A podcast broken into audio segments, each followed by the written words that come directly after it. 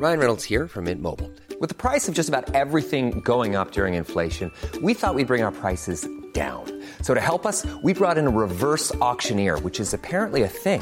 Mint Mobile unlimited premium wireless. Ready to get 30, 30, bit to get 30, bit to get 20, 20, 20, bit to get 20, 20, bit to get 15, 15, 15, 15 just 15 bucks a month. So, Give it a try at mintmobile.com slash switch. $45 upfront for three months plus taxes and fees. Promo for new customers for limited time. Unlimited more than 40 gigabytes per month. Slows. Full terms at mintmobile.com. This week in league, preparations for the greatest day of the rugby league year are complete, and after that, we'll go to the grand final. In the year 2000, the premier game of the season will be shown in high definition.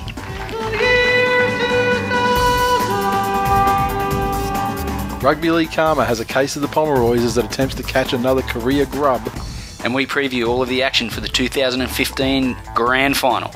All that and more this week in league.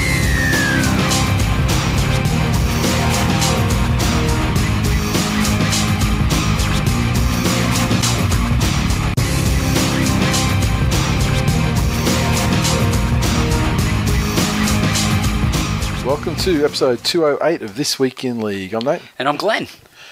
Welcome, as always, to our new listeners. Thanks for stopping by. Legends. Old listeners. Welcome. Oh, if you're a new listener, and you're fairly fucking late in the, in the, in the year now. I mean, That's all right. People jump last- on board whenever they want, Nathan. last couple of episodes. I mean, it's very short, very short episodes on uh, on rugby league, and then drunk, people- drunkenness. You need people to jump on. New Yep. listeners in the Yep. right smack in the middle of winter when you're sick as fuck, I'm tired as fuck. That's when we're at rock bottom. It is, it is really, rock- and then is it rock bottom. improves, and they're like, "Yeah, these guys are good." Yeah, if you can like hang that's what I'm around going- yeah. past winter, If you can get through that, yeah. Well, I mean, it's funny. I was, I was checking out the stats yesterday or the day before just to see how they were going, and um, this month, once this episode is taken into account, this month will be will be bigger than last month. And I, Wow. I, I haven't checked that historically, but surely an improving improving in the month of October and you know September October over over like you know August like July. generally it tapers off once all the Parra fans yeah, fuck I off. mean, yeah, yeah. Parabens, Titans fans, you know, guys like that. That um, once they accept I'll- the reality of what's Can I on, stop you there? Yeah. I, I want to say thank you, Nathan, and I want to say kudos to you because you've shown some improvement there. What do you mean? Because there was a time where the word Tigers fans would have just rolled off your tongue there. You didn't even utter it. You didn't even mention it. Didn't even enter your fucking brain. Yeah, I'd they probably stopped listening. I mean, Tigers So and Klein become such a big thing. No, don't try and save it now. Don't try and save it now. Tigers fans.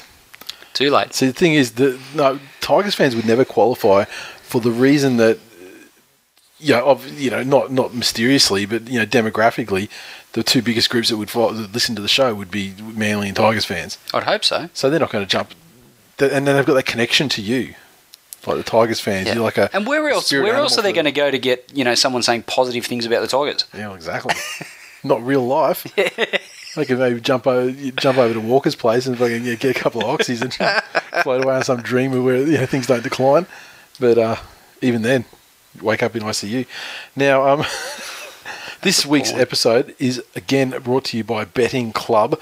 That is betting.club if you're on the internet looking it up. Now, they've got some great deals for us this week and some specials, promos, that sort of thing. Had them sent through earlier today. And uh, this one, you got a couple of them. The uh, this one's it's kind of a standard one these days. But if, if the team you've backed lead at half time but lose, you get a bonus bet up to one hundred dollars. Uh, they got a grand final special though for the Clive Churchill medal.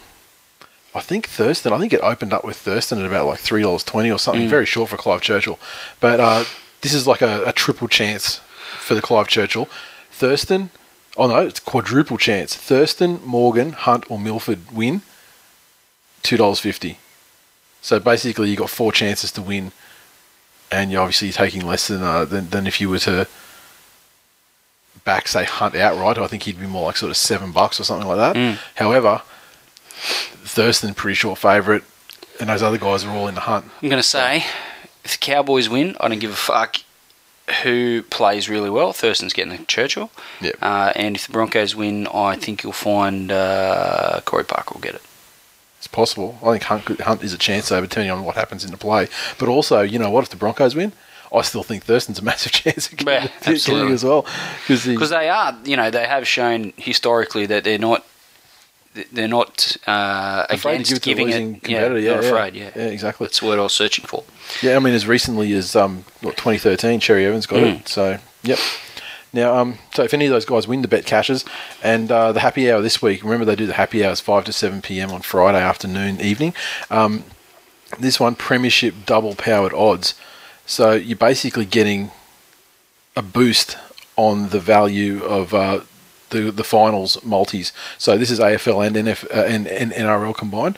So if you do a multi of West Coast and Brisbane, that'll pay six bucks. A multi of West Coast and Cowboys, five fifty. A multi of Hawks and Brisbane, four fifty, and a multi of Hawks and Cowboys, four bucks. And so that's a, a boost up about twenty five percent or something on the um, thereabouts on the odds. Nice. So, I mean, speaking of grand finals, for me, one of the most enduring images that I'll always remember from grand final history of, of rugby league is uh, Israel Folau weeping like a little child following the 2008 grand final. I'm not sure how that's relevant. Well, something to put a smile on his face this time is betting club offering four dollars for him to score a try versus the Poms on Sunday in, in the Union. Jesus. So Take go. that to the bank. yeah. So Look, I'm not going to tell you what to do with your money. I'm not going to tell you how to invest your money. I'm not going to tell you to sell your fucking house Yep. very quickly yeah, put it all on the and put it all on that. I'm not going to tell you to do that. But you'd be fucking stupid if you didn't. we I mean we always say we always say that uh, you know bet responsibly Yes. and the more you put on the more you get back. Exactly, and both of those, both of those apply to you selling your house very quickly, putting it all on And Israel. uh, quadrupling the, the you know exactly. ex- you know We're, we're borderline Channel Nine here. We've spoken about AFL and rugby. yeah yeah On a rugby league Well, I mean podcast. it just goes to show that we're not just fans of rugby league we're actually sports fans Yes, we're fans of sport Yes. in general I live the sports fan's life, if you will. Yeah, you used to you used to then you dropped the, didn't that drop the fuck off What do you mean? well I mean you still got the Gmail address I mean do you still own a domain No, do you still do anything? it's my Twitter handle. What more do yeah you it's your want? Twitter handle remember you had the, the you had the domain I did you own the the- domain or was yeah, it yeah, a- yeah. was it actually like No, I dot had com or you had like a blog spot or something No, no, I think it was a dot com. I You had had a domain, right? Yeah. Yeah. Do you still have it? Nah. I oh, so you just let it lapse. Well, there you go. Anyone wants a cyber squat, yeah, buy that. Pretend you're Glenn. Well, Try and slip why would anyone want to do that? I know that there's going to be you know, a new blog come up called sportsfanslife.com and it's going to be filled with emojis and, you know, button mushrooms, button mushrooms and, you know, sordid tales about threesomes featuring Carl myself. and, Pilkington photoshops, yeah, that oh, sort of stuff. It's going to be wonderful. We just basically laid it out. Now. yeah, exactly. Someone, someone's got some someone with um, a few hours of idle time and you know Yeah. fifteen bucks or whatever domain costs these days. You're welcome. I'm, I'm just going to get onto my phone here and buy it back. So anyway, get over to betting club and take advantage of those uh, specials. And oh, with that multi, look, honestly, I don't follow AFL, so I couldn't tell you who's going to win. I think Hawks are going to are the favourites, right? yeah, Hawks. Hawks definitely. Uh, Hawks Cowboys four bucks. One of the uh, Quadruple my money. one of the gentlemen at work is a huge, huge AFL diehard fan. He's a Carlton fan and uh, long suffering. And uh, he said there's there's no chance of West Coast winning. Wow, no chance. He said Hawthorn just too good a side, way too good. Grand finals tend to be like more even affairs. I mean, there are you do have your blowouts now and then, like Mm. 2008, but generally they're close, closely contested affairs. now, let's look at a bit of the uh, the mailbag. Let's hit the mailbag for the week. Hoop Dog 87. That's D A W G. Should be D O double G. It should. Just rolls off the tongue better, doesn't it? Uh, kicked off this week in league this week on the on, on the way on the drive to work. Absolutely in tears at the uh, Glenn remix. Can someone songify Glenn, please? um, it would be good. I mean, Gregory Brothers or whoever it is that does the you know dead giveaway and bed intruder that. Get on it. Uh, Devon Head. Nice nose whistle, Glenn. We're starting to get paranoid. It was me. God. You did have a bit of that going on, but it's funny you don't notice it when you. No. I never noticed it when you're here, and then when when, when editing, Got sinus going, issues, "Oh." guys. I mean, what are we to do? Uh, cocaine just, just, just, just hollowing out the septum, and you're going to get a whistle, mate. Uh, tater chips is undefeated, undefeated. Fuck that guy, undefeated. It's stuck in my head. It's got to be a song. It's got to be. um, at Oh My Laws. Budsy could do backup vocals, surely. Could, could. Just like do, you know, sing the hook. Uh, oh my laws! Listening to this week in league for the first time because apparently my baby gets a mention, and she goes on to say, "Thanks for referring to me as the missus too. Next time it's at oh my laws L O Z." Well, this is the thing. I I gave you the presumption that you'd want to you know maintain your privacy and not and, and not get assaulted on Twitter, but yeah, now you've put yourself out there, so enjoy. Careful what you wish for. Welcome to the family. No, welcome to the family, and uh, I, I'm sure I, you- I feel a little bit insulted that she thought that we were going to have a crack at her child. and she felt Like compelled to- negatively, yeah. So we, we, you know, children, you know, we, we love, you know, people, you know, we congratulate people when they have new children, and you know, Exactly. we got kids. Oh yeah, it's a family show. If the only children that I insult are my own, primarily my eldest boy. It's a, fa- it's a, this the thing about this week in league that people, you know, well, the long term listeners know, it's a family show that says cunt and fuck a lot.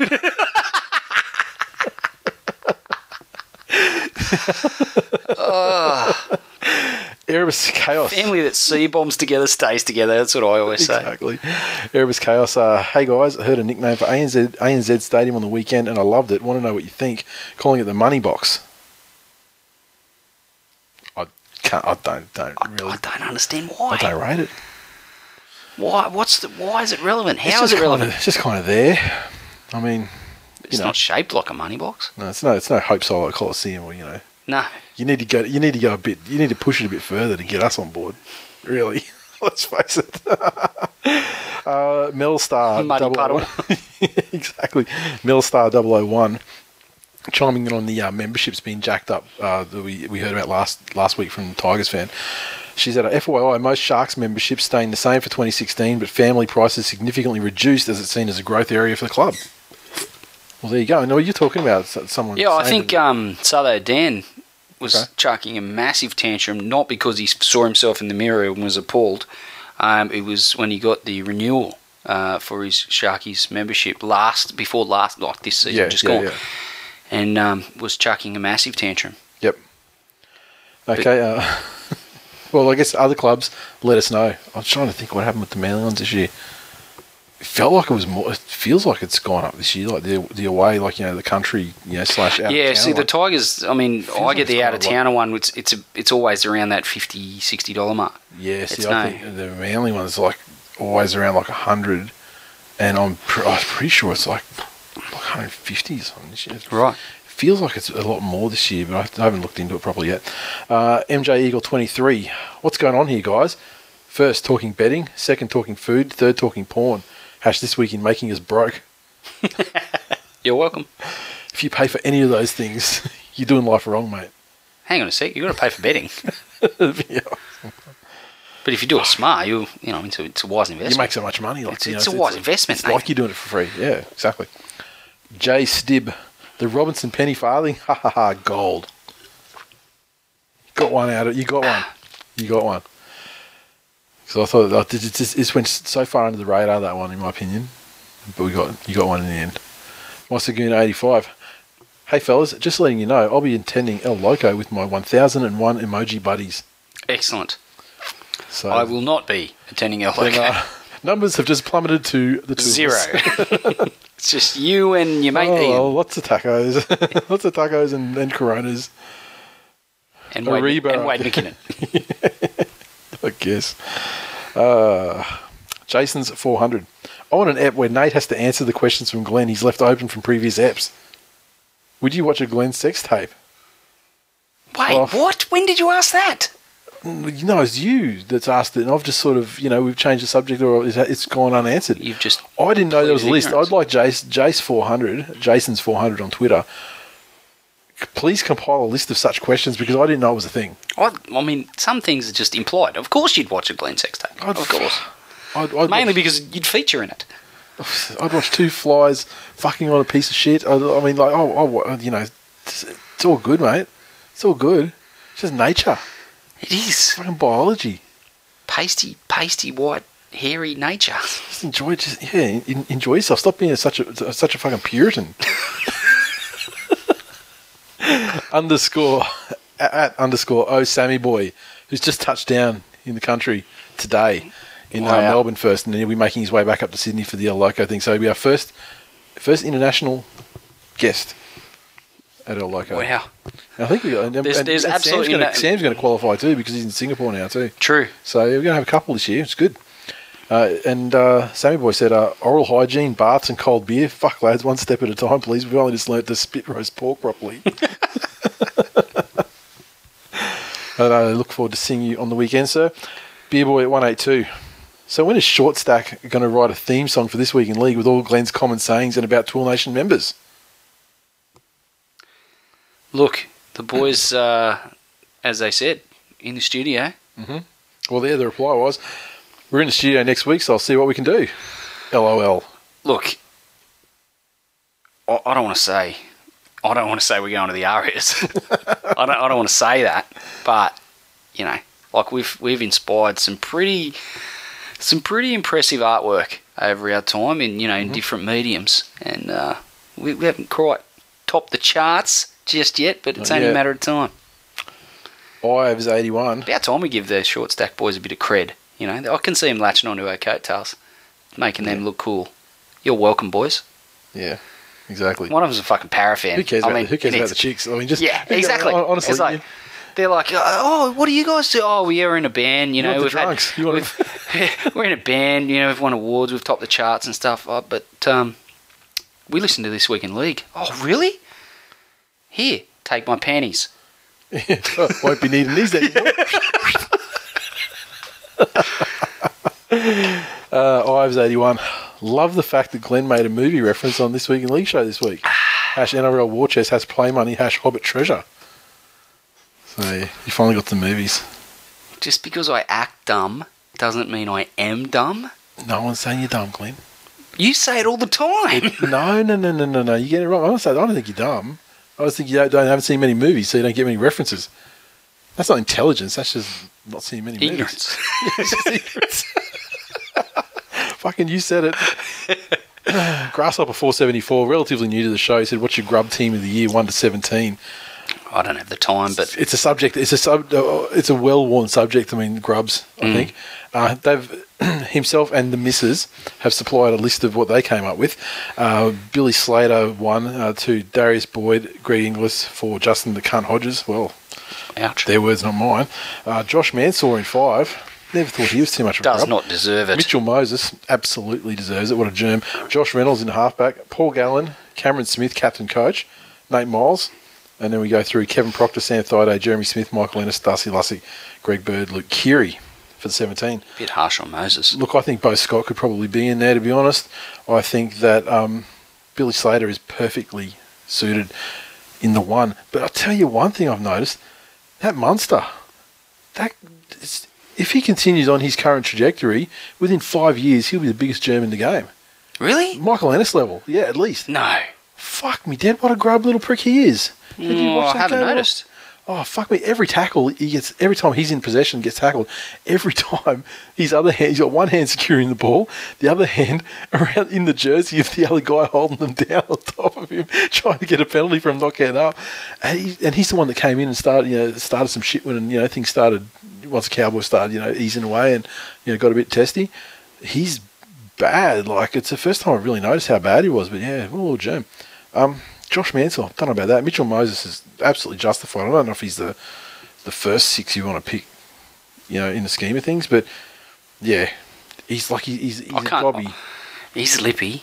Yeah, He's so lippy. I love I that mean, I don't know if he's a grub in the sense of like you know he's going to you know drop the sly elbows or you know punch he's built like a fucking pipe cleaner. Yeah, he, he would never do that, and there's no one in the Tiger side that would back him up and you know would be able to defend you from an onslaught. Who's the enforcer in the Tiger side? Robbie Farah. yeah, well, he's not going. to, You know, they don't, no one wants him there. He'd gonna- jump in from the stands because he's just played reserve grade earlier in the day.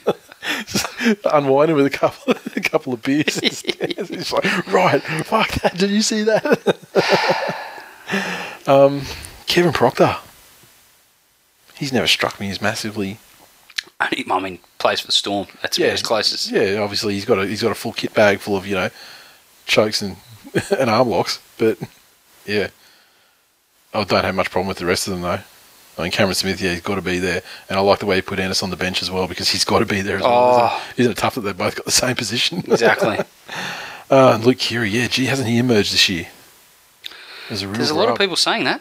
really emerged. This year, 2015, was the, the year of uh, Luke Keary emerging as a grub. Nothing else happened in rugby league as significant. Solzy 04, cannot wait for the grand final next week. Two teams playing great footy that I won't remember because I may just pull a Glen. Hash El Loco. Excellent. I'm glad I've inspired someone. So I don't know if that means he's going to get so drunk that he passes out in the, on the way to the ground and forgets the first half, or it means he's No, literally no, going no, to pull a Glen. No, no, no, no. I didn't forget the first half. I just forgot the pre-game entertainment. You were you never came back to life until half time, really. No, it was a it was a, it was a steady progression. Once kickoff came around, I was talking to old mate, the Bulldogs fan, Yeah. and um, we were just talking about old times, and uh, so I felt like I'd known him for years because I was in another out of body experience and had manufactured a separate lifetime where we were best of friends. Uh, but was quite looking forward to uh, to seeing Train perform. Don't remember a second of it. Probably for the best. I love Train. I think Train are fantastic. Yeah, they're pretty shit. They were, or they are. They, they are and were and were on the time. That's that's. They um God, you're ignorant. they did did like a weird Oh, a weird sort of a weird sort medley of uh, sort of medley deal. of them. Yeah. I was um. I, was, their hits, I say with air quotes. I do remember eating a delicious pie and a delicious hot dog, Yeah, and you I'm pretty hot dog. I don't know if you had a pie. Did No, you? I had a pie as well, Yeah? and two bottles of water. Might have been three bottles of water.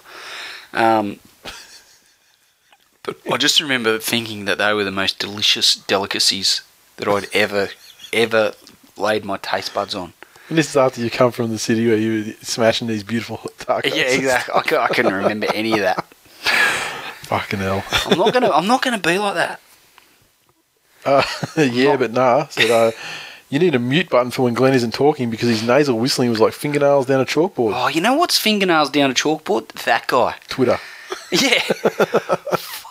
Like I've, he's worn he's worn a, a ditch in my the back of my in my ass. He has not the actual ass crack, just off to the side of it because he's laid the slippers into me that many times.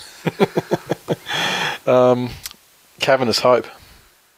I can honestly say I'm disgusted at some of your followers with the whole free Hodjo bullshit. They probably love Cam Smith too. You know what I'm disgusted in? What's that?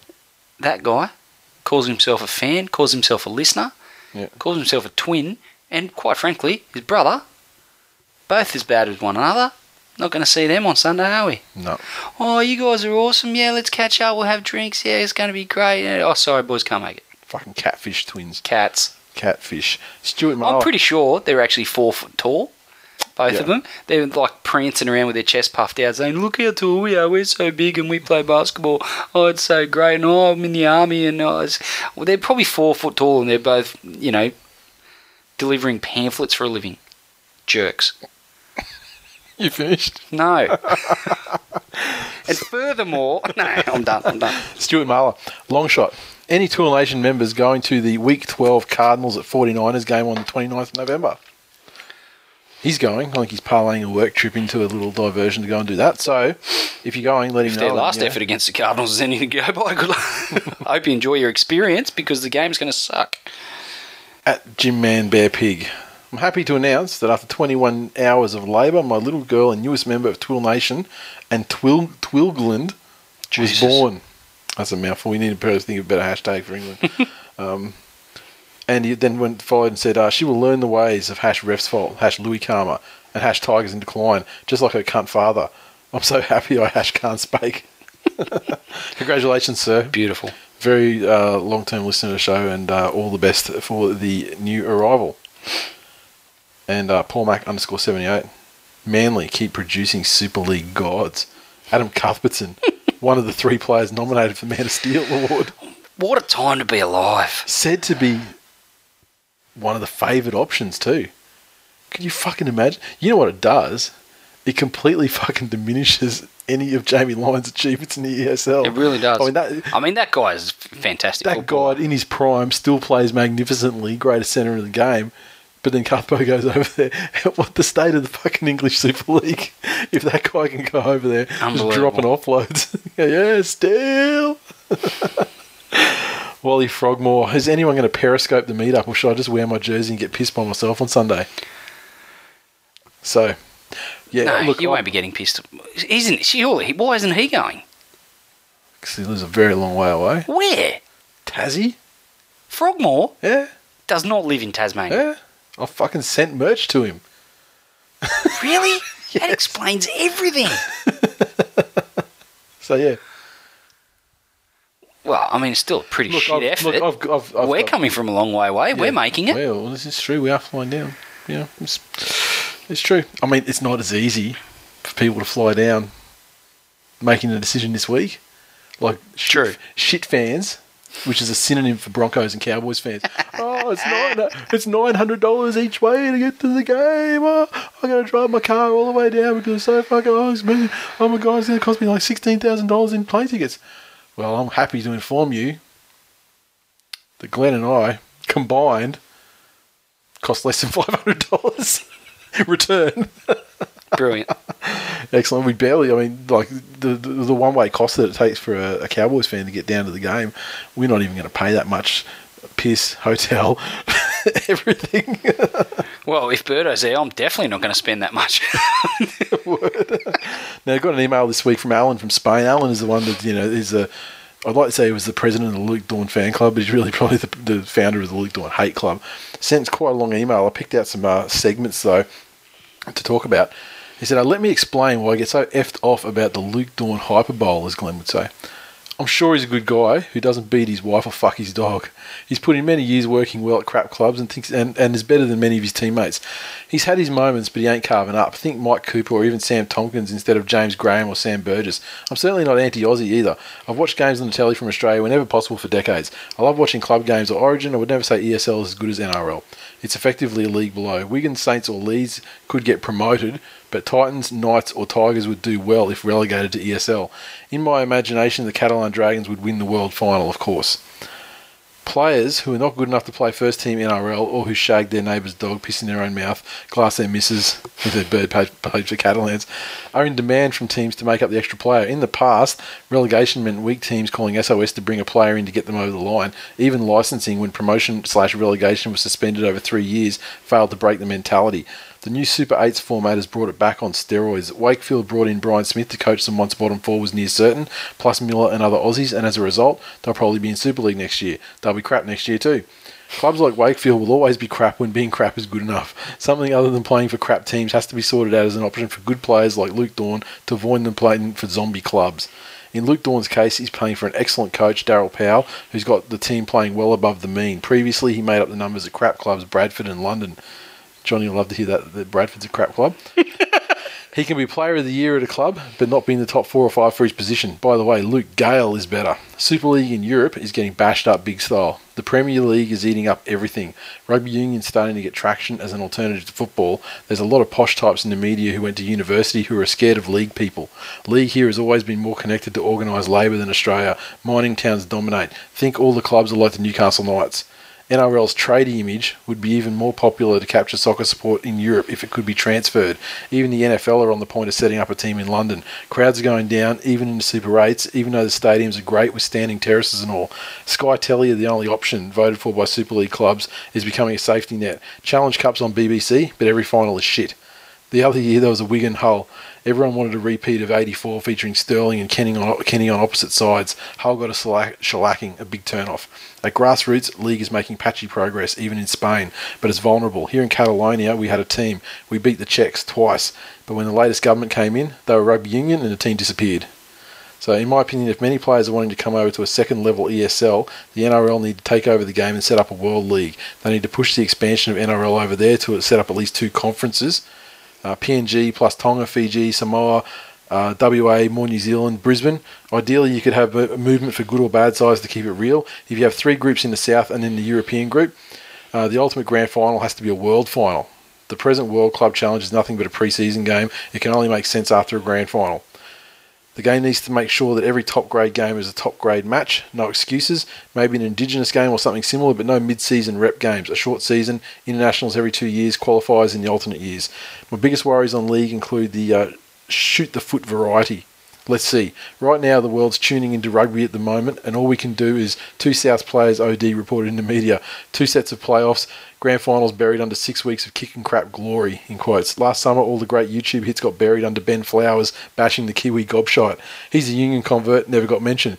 Gareth Thomas came out as gay, left Union, played league. Union got the plaudits. A couple of Cass fans gave him homophobic abuse, abuse during a match. League gets tarnished as homophobic in the press, despite winning awards for, for being inclusive. So 2015 stands as the first year League gets a gay player in Europe. League sometimes comes across as, as something time is passing by, but the stuff passing us by is fucking shit. Soccer, skinny people falling over, union, fat people falling over slowly, etc. People throwing money at this crap, but league can't pay its own way, even NRL. So, and he went and apologised for you know if he came, it was sounding like a gronk. But uh, there's a perspective from someone. I love the passion. Love, love the passion, and I love the fact that he's like you know I completely agree with a lot of the sentiment, and quite frankly, the man has gone to so much trouble to send us that much information. Exactly. exactly. And he and, he's, and he asked and he, and he asked the first thing in the email was like, you know, do you guys do memberships for people overseas? I said, yes, sir, we do. And so he'll be on board next year. So sensational. Now, This is some general stuff. The grand final meetup. Here are the final plans. for The grand final meetup. We'll be flying into Sydney. I think we're scheduled to land about 9:45 a.m. on the Sunday. We'll be getting a ride from the airport with the perm. Uh, we'll dump our luggage at the hotel, wander over to the Keg and Brew on Foveaux Street, Surry Hills. It opens at 10 a.m. and we won't obviously make it for 10, most probably, but we should be for 10. I mean, pick up at the airport. Was the perm picking us up in one of those bicycle fucking taxi things? airport, Surry Hills. We've got to dump our stuff off and you know fill out our cloakroom shit for our bags so that the hotel can sort it out while we're out getting pierced and etc. etc. So we shouldn't be too far away though. So by all means, kick off there if you want to. Midday, El Loco on Foveaux Street as well, just up the road from the Keg and Brew. We will have an allocated area there. Um, if you can let us know on Twitter or Facebook if you'll be there roughly so we can assure ensure that they cordon off enough space. Like last year was good, like the amount of space they cordoned off was good, and we kind of expanded to other areas too. We took over the joint by the end of it. busy, so we pretty much took it over. Yeah. So, um, but it's going to be bigger this year, so you know it's important to get you know some gauge of figures. Uh, 3 p.m. ish, we'll look at heading over to ANZ. So if anyone's at the ground and wants to catch up for a drink, if they didn't, didn't get into Surry Hills, um, to a Loco or the other, then um, Who went last year that's not coming this year? That's pertinent. We'll find out. Napoleon, I know that much. Yeah, we'll find out. We'll find out in a day, I suppose. Um, so um, yeah, we'll head to ANZ. We'll we'll probably head off from the, from Surry Hills about three pm ish. So if anyone's at the ground and uh, they're not they're not going into El Loco, but they want to catch up for a drink, then uh, just keep an eye on our Twitter as the afternoon progresses. And when we hit the stadium, we'll figure out where the closest bar is to to where we're sitting, and we'll uh, you know tweet something out and organise that and let you know. Um, what else have I got here? Stitcher. Who uses Stitcher? Is it updating okay? Because you only complain when it doesn't update, and we had those, those issues with those pricks, and um, I kind of fed it to them, and, and they seemed they said it was fixed. So is it fixed? Let me know. Finally, it took some time, but the uh, the Broncos Eat Sleep Hunt Milford Repeat shirt is finally off pre-order.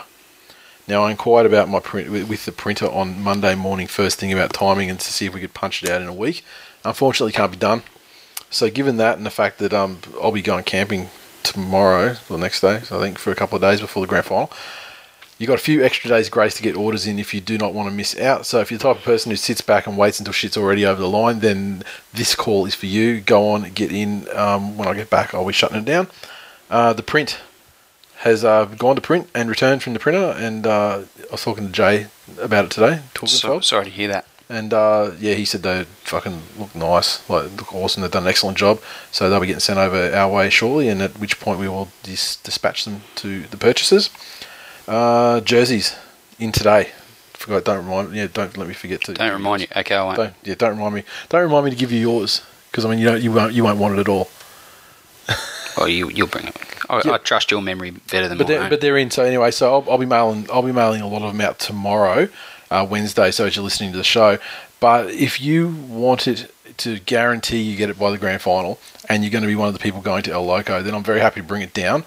Uh, but what you need to do is this exact process. So if you want your jersey brought to El Loco, listen very, very carefully. This is the process. Open up your email app. Create a new email send it to hello at thisweekinleague.com with the subject line Bring my jersey down, you baboons. now, I will use that, I will filter on that subject line. So if you don't do that, I won't see it. I'm going to filter on that subject line to make a list of people whose jerseys I need to bring down that I can check off. The night Just to see who's paying my- attention. Exactly. Just and when I pack my, when I pack my stuff up the, the night before, just so I you know last minute kind of thing. And um, so I'll create a master list with that, and I'll bring them down to El Loco or Keg and Brew, or whatever as the case may be, and uh, hand it over. So uh, yeah, that again. Hello at thisweekinleague.com. Subject line: Bring my jersey down, you baboons. Okay, we understood. That's understood. pretty hurtful. I don't know why you have to. Why do we have to be baboons? I'm just trying to get their attention so that they do the right thing and let me know because I don't want to. I don't want to walk in there and I'll be like, oh, oh yeah, you should have got you to bring. my- Should have got you to bring my jersey out. Yeah, you should have. Now who's the baboon? Yeah, you baboon.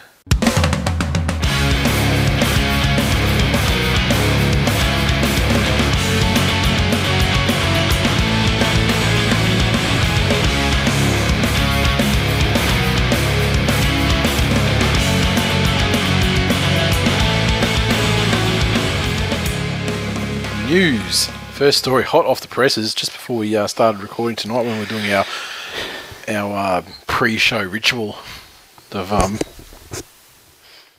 trawling through Instagram, essentially. Shit that would get us arrested yeah. Now, um, if it ever saw the light of day. Yeah, Justin Hodges is free to play in Sunday's grand final after the Broncos skipper beat a dangerous throw charge at the NRL judiciary. His bid to finish his career with the premiership remains alive after he was found not guilty of a Grade One dangerous throw on Roosters forward Aidan Guerra. He will take his spot in the centres for Brisbane for Sunday night's grand final clash with the Cowboys at ANZ Stadium. I guess when you when you're giving a uh, a due process to, to follow and work within, and, and you've got to find um, some legal recourse to, in which to uh, through which to navigate and get yourself the result that you're looking for. You'd say that the Broncos played it pretty well. Well, I don't, don't even know the Broncos played it. Aidan Guerra seems to be the one that uh, Origin teammate of Justin Hodges, but I'm sure that's just a coincidence. Decided to uh, what what he's done is actually he's put his, he's put his state above his club. He really has, Because and he's gone club- against the, the, the, the very context and, and the values that his club has trumpeted. Trent Robinson very famously said something that you know when complaining about refereeing decisions against the Roosters, very clearly said that our club gets more penalties against them because we don't lie down, we don't try and milk it, we don't you know do this, and we don't we play don't for play penalties. for penalties. We don't play for penalties. Uh, Well, Aidan Guerra went into the judiciary and said, I played for a penalty. so, not only that, he said, I played for a penalty and, uh, and yeah, I'm okay. Um, and uh, I'm still able bodied. That's just uh, look. At at best, it's poorly chosen words. at worst, it's Look, and like, like I say, i- it's complete and utter insensitive ignorance. Yeah, and like on one hand, I mean, it's not the first time in history that a player has gone to the judiciary to try and you know get the other guy off or you know whatever, and and you know on, on the whole mateship and you know what stays on the field and all that sort of thing. You know, I do commend him for that, but he's put himself in a terrible fucking position because now he's basically invalidated the creed of his team and his coach Mm. very publicly. And I'm interested to see if And it- flip the bird at Alex, Alex McKinnon while he's at it. yeah, basically thumbed his nose at Alex McKinnon and said, "Hey, I got dropped on my head." Ducked into it as well. Still walking. I'm still able-bodied. How you going, Alex? As far as as far as the grand final goes, Hodges plays, and you know, I guess uh, Broncos fans will be ecstatic with that. And there's a whole lot of fucking tears coming from every other fan base, with the, the exception of probably the Cowboys. Ironically, I haven't the seen thing too is- many. There, I think there's there seems to be a lot of tears from like the Roosters sort of angle, and they're like, you know, let's get Guerra out, like you know, Mm. hound him, get him out. Well, you the can club. see why because they've latched onto that same set of values that, that Robinson has so publicly uh, trotted out. they And- use it as a badge of honour. Absolutely, and and rightfully so. You know that is a, um, you know, it's nice justification for Yep. why you fucking get so many penalties against you and That's probably dead dem- now. Yeah, Can't say it again. Cannot say it again. Unfortunately, very publicly, Um, that is dead and buried. I just, I, I don't know what Guerra's got. Is come out of it with having lost a fair bit. I hope that's worth I don't know. I don't know what the reaction of his coach is going to be. Yeah, You would hope. out. And the fact Um, is, we've had similar sort of. uh, I mean, Greg Inglis two times against Manly jumped clearly, jumped in a tackle. Manly guys got suspended on both occasions. Josh Reynolds had the, you know, he, he jumped against Manly as well, like to, you know, win a Mm. penalty to win a golden point game.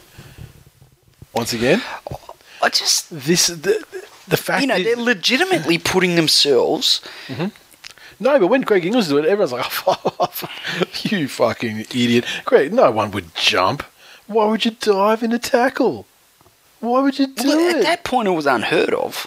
yeah, No one, no one had even speculated that that was going to go on. I heard myself say that to people. Am I like fucking some kind of Nostradamus? We go and bring it back to the old school, the rugby league Nostradamus shit.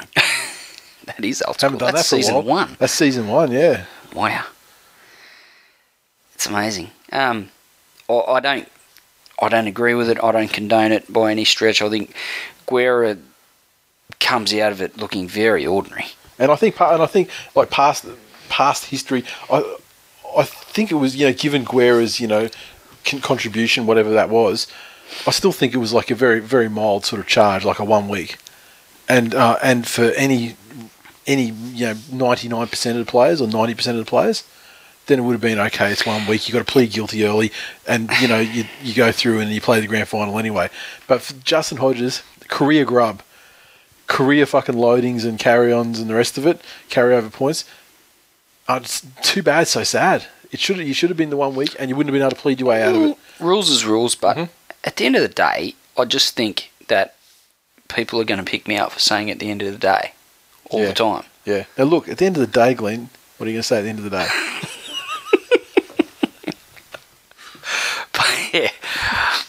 Oh, fantastic. If players didn't fucking lift, Mhm. then players wouldn't feel the need to jump, yep. and this whole thing would never have eventuated. Yep. I think it falls on the uh, on the NRL. They've got to legitimately get lifting tackles out of the game. That that, They- that, whole crackdown certainly well and truly over now, Yeah, and well and truly dead and buried. because we've we've now got you know players still pushing the envel- envelope as far as lifting goes because it's not policed as as harshly as what it should be. Then you've got uh, you know the the attacking player trying to fucking jump and purposely put themselves in a more dangerous position in order to gain a penalty and, and therefore you know an advantage on the field. It's it's fucking ludicrous. Yep. I'll never I'll never see the point in that, and especially in light of, of the Alex McKinnon situation, which you know shows gr- quite graphically just how bad memories. just how badly you can be hurt if you if you do if you are put in a dangerous position and and the, the wrong force is exerted, you know, in the wrong way. That's exactly what can happen. It's not. It's not even any longer a look. You could be hurt. You, Yep. you know, oh, and the players will be like, oh, "Fuck, it's never happened." Yeah. No one's, no one's, you know, look, the NRL's been going how long? How many people? No one's ever broken their neck. Yeah. Uh, well, it, it I'll has fucking fucking, send some, I'll, say, I'll send some texts in my car. Fucking, I never crashed it. yeah, I can drive after four drinks. yeah. Never had a crash yet. I just there's a legitimate case now where it's it's fairly graphic as to the effect that you know a tackle gone wrong can have, and, and players openly admitting that they're putting themselves in in danger of being put into that possession, uh, position. It just it just boggles the mind. Yep, exactly, exactly. So for once, a career grub escapes the clutches of rugby league karma. I mean, yeah, Cameron Smith's now. been caught. Yeah, Isaac Luke got caught last year, and for a tackle, that probably you know that I don't know don't know it was any worse to be honest. No, Any better or worse? I mean, I think it was you know, fairly fairly similar sort of situation. But um, it wouldn't be grand final week without you know a segment of rugby league fans being outraged over something. Yeah, I think Broncos fans have to they have to check themselves a little bit too because I don't think people are as outraged as they think. I mean, it's, it's for people like me, it's just perfect. It's just perfect fucking fodder for just trolling and winding people up and just and just saying funny shit. There are. I mean, there's a there's a lot of back and forth on Twitter. There are a lot of outraged people and a lot of I think, people yeah. baiting them further. Yeah, it feels like the east, the the, the east guy side of things, and I mean, the you know, the, maybe it's a reaction to the fact that you know Guerra's fucked their team, you know, fallback credo sort of thing, that they they can't use that anymore. You know, um, Could have something to do with it. that's probably that's probably the, mo- the the most of it, but um, yeah, there's some fucking there's some shit going there's some shit going around Twitter tonight. Lucky we're recording the show, we can't really get involved in it. Exactly. We'll go and watch it later when I've uh, finished editing. Um, Dally M's, moving on to happier news. The uh, Dally M's and Johnathan Thurston, he's etched his name into the history books, winning fourth Dally M medal on Monday night, last night as we recorded the show. He picked up four of the major awards, including Halfback of the Year, the Provan Summons Medal, and shared Captain of the Year honours alongside co-skipper Matt Scott. While he was unable to attend, he accepted the award at a dinner at Jupiter's Hotel and Casino in Townsville, alongside fellow Team of the Year nominees. He, uh, after 26 rounds, he gained 32 votes, well ahead of the three-way tie for second between Benji Marshall, Aaron Woods, and Michael Ennis, who earned 21 votes each. Ben Hunt rounded out the top five with 18 votes. I'm a little bit nervous, Thurston said via video link. I can't say what this means to me in, uh, to win this in front of family and friends. Uh, then he talked about the Broncos. They've been the form side of the season. They have a coach that knows how to win big games and players that know how to win big games. Uh, Jason Taumalolo capped off a big night for the Cowboys, winning Lock of the Year. Mystifying considering he started off the bench a lot of the time. I mean, he wasn't Benchy of the Year, he was Lock of the Year. Uh, Wayne Bennett was rewarded for his return to the Broncos, winning Coach of the Year ahead of Cowboys counterpart Paul Green. Uh, fullback of the Year, hardly surprised, with uh, Roger Tuivasa Sheck winning that one. Outrageous. Um, and I think even less a surprise, the winger of the year, Semi Radradra, who uh, edged out Curtis Rona for winger of the year, and uh, the centre of the year, James Roberts, pipped Michael Jennings. So five eighth of the year went to Blake Austin, and uh, yeah, that's not bad. I mean, he had, he had a good season. He had, you know, a especially lot of earlier in the people blowing up about that. Yeah, I think the people blowing up about it are very fucking partisan towards their own team, and their justifications for so the the person that they're putting as the substitute, Milford. He's fired like the last couple of weeks. He's been, Oh, he's, he's got progressively better as the season's wore on. But He- yeah, but he hasn't been. He started off fucking abysmally. there was a large chunk of this season where Blake Austin was un, untouchable. Yeah, and Milford, while not being spectacular, I mean he's been solid, you know, for most of the season after a slow start, and he's and yes, he's steadily improved, but it's only been a couple of games where he's been the guy like the hmm. obvious choice for three point guy, like you know Dally M guy, Yeah. you know, and because you've had guys like where Milford's had had a great game, Ben Hunt's had a better game. Or he's been, you know, the, the spark that's, you know, seeing Yeah. Milford have such a great game. So it's tough in situations like that where his great his great performances are, and you know when he's had a terrible game, it's because the Broncos got flogged. You know, so it's hard in situations I didn't like that. really have an issue with Blake. Austin.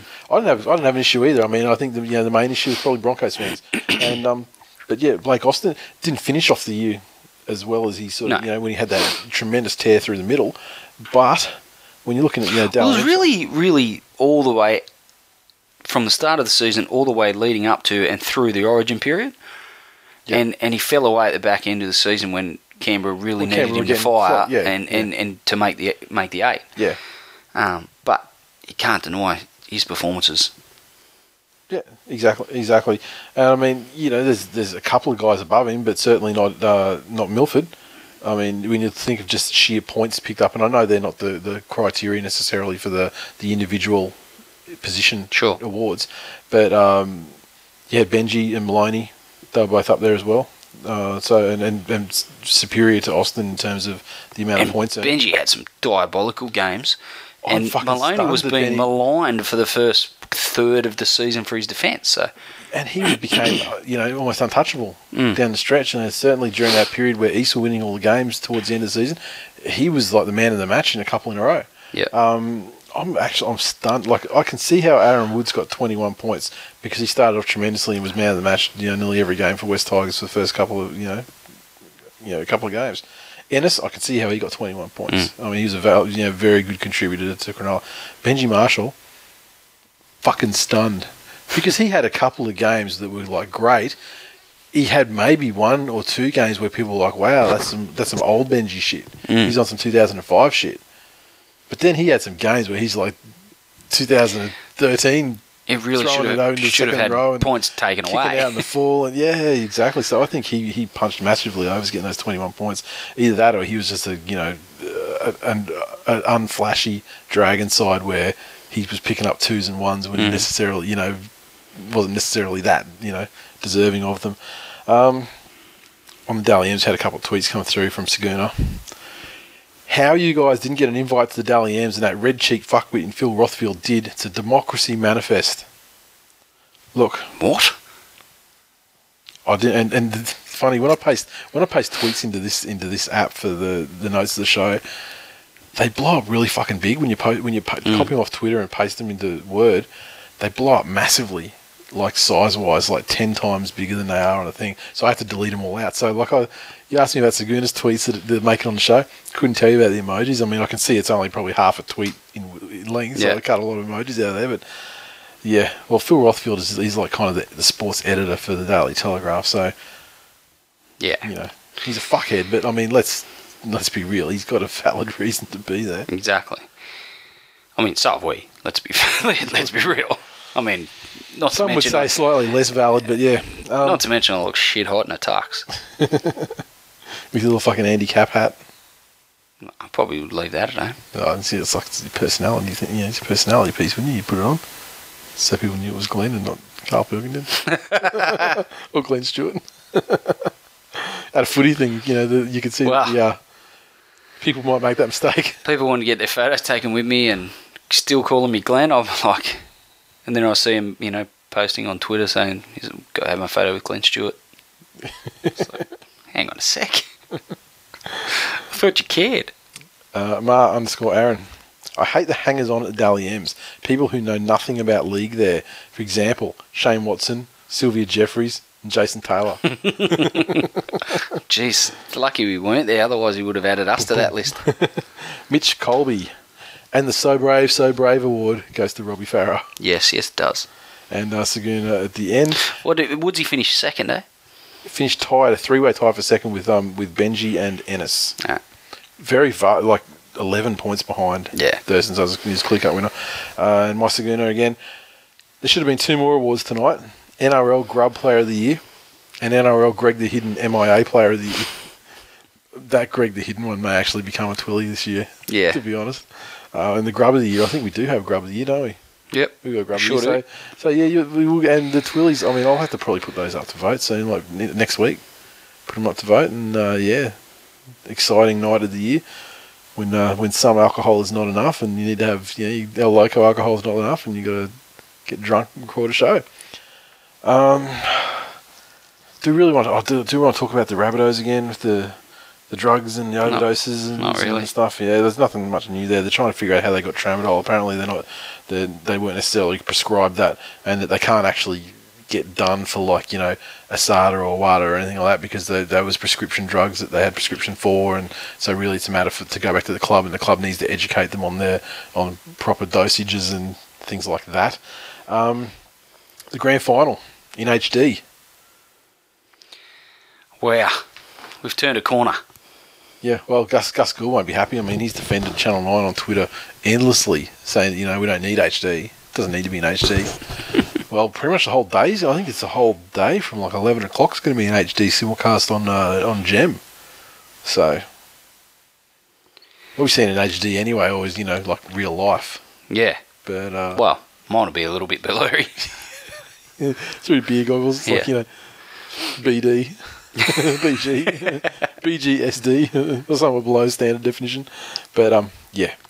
Uh, look, it's a good move. Hopefully, this then uh, precipitates all games that channel like Friday Night Football, for example, being telecast or simulcast on Gem as well in HD, and you know the Sunday afternoon footy simulcast on Gem, and you know because what else are they gonna fucking put on there like reruns of Hogan's Heroes and shit? Like it's not like they're killing it with that spectrum and just like Yeah. just like just pumping out like Australian must see Australian drama or something. You know, like supporting something that's you know about anything. Yeah, it, uh, it, they, they definitely have the the vehicle through which to uh, to deliver it. It's whether it's ego or ignorance or um, or ratings or some other reason. There is absolutely no reason in 2015 why we uh, shouldn't be watching rugby league in high high definition. Exactly. I mean, you know, pretty much every other sport gets that benefit. And, uh, yeah, I'm sure rugby league will benefit from it as well. Because the thing that shits me is, it's. I mean, I don't know if Twitter's just like this microcosm that, you know, it's a bit of a. You get this one slice that all sort of has like a group think, you know, involved, but it feels like something that's pretty fucking demanded. Mm. Like, yeah. Like for me, it's not the it's not the end of the world. Like I don't I don't care enough to you know what I mean. Like Yeah, I'm, go- I'm going to watch it regardless. Yeah. Um, and, and some people do make a big song and dance about it. I don't know that I fit that criteria by any Yeah. stretch, but if I had a choice, Yeah, for me, it's kind of like you know, why not? yeah. You know, what like I mean, you you fucking got your HD you know channel over there. You're only throwing out fucking you know Hogan's Heroes and you uh, know fantasy. I, I just I feel like you're and I feel like you're, you're dissing Hogan's Heroes. I mean, it's a, it's a classic piece of you know historic television. You watched it recently? Historic. What you're saying is like it's it's it's like a Based on a true accurate, an story. accurate chronicle of the World War Two POW system. I just feel that Hogan and his and his men they weren't gassed enough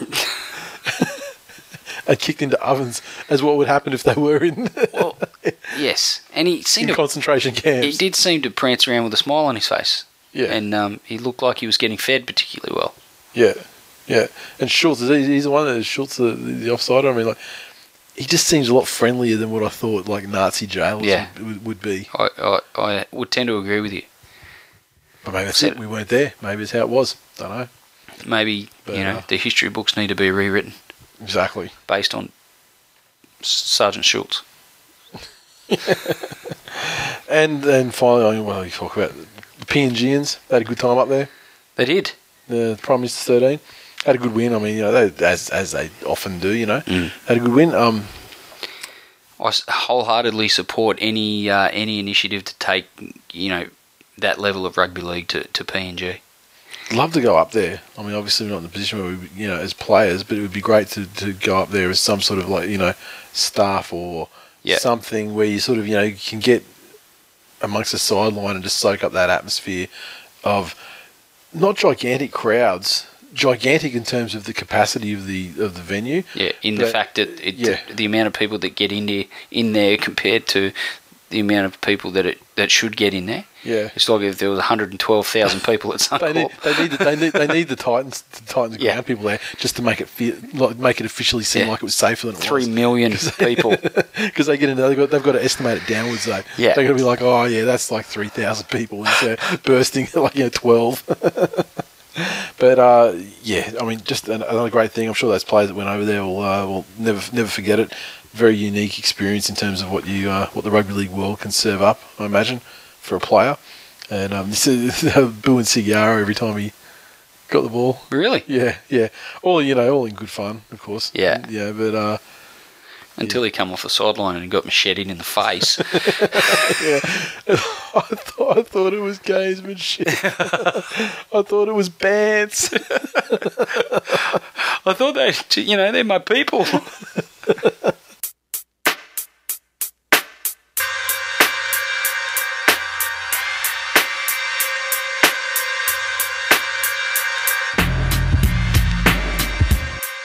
OK Twill Nation Audible is offering a free audiobook download with a free 30-day trial to give you a chance to check them out. And if you like it, keep on going. Get your book a month or you know whatever your plan may be. If you don't, cancel the account any time. And uh, had the biggest tiger last week. He sent through a, uh, a suggestion for Vince Lombardi's Run to Daylight, but I had a look today and it wasn't on there, unfortunately, for the uh, the audio book. It may be on another service, but uh, unfortunately, Audible don't have it. Uh, I looked for some other Vince Lombardi stuff, and they were more like leadership and things like that. So I thought, yeah, probably not as applicable. However, I've been noticing on Twitter lately, we've had people, uh, you know, a lot of listeners in the show and things like that, not tweeting to us, but just just, just noticed, just taking the temperature of the, the environment. A lot of people not happy with you know they're kind of like oh I fucking need to need to quit my job you know my job's fucked and you know I want to do something that you know that I want to do or so on know. So recommendation from me and this is the book I actually own the, the hard copy of uh, by one of my favourite people on the subject Gary Vaynerchuk book called Crush It subtitle Why Now is the Time to Cash In on Your Passion and uh, this one's not massive. It's probably only about four hours long reading it. So it's not a, a not a long book, but um, basically what the little blurb about. Do you have a hobby you wish you could indulge in all day, an obsession that keeps you up at night? Now is the perfect time to take that passion and make a living doing what you love. In Crush It, why now is the time to cash in on your passion. Gary Vaynerchuk shows you how to use the power of the internet to turn your real interests into real businesses. And he's a very inspirational character. Um, started off as you know child of a child of uh, Russian immigrants from Belarus, and uh, dad had a, a, a, liquor store, and he took over when he was when he got old enough. He sort of took over, got into the internet side of things, and um, you know doing videos online, and he turned that business from I think they might have turned over gross like a million dollars a year, say, and he sort of turned that into like you know thirty million a year down the track and things like that. And now he's got a ridiculously sized social media consultancy with hundreds of employees turning over like, you know, hundreds dollars. And, uh, you know, he's got a lot going on. He's like the foremost expert, I think, in like terms of like using social media properly and things like that. So uh, you should. I mean, you should know about him anyway, and if you don't, you should look him up. Especially, uh, just check out his YouTube channel and subscribe to that. But this book I find is very um, inspirational, like to get you to. I mean, it's not. It's it's probably low on low on uh, on strategy, on, on exact strategy and stuff, but it's got a lot of tactics in there, and it's very motivational to get you, you know, off your ass to go out and fucking crush it. So to get that today, go to audibletrial.com. audibletrial.com forward slash this week in league. Again, that is audibletrial.com forward slash this week in league for your free audio book.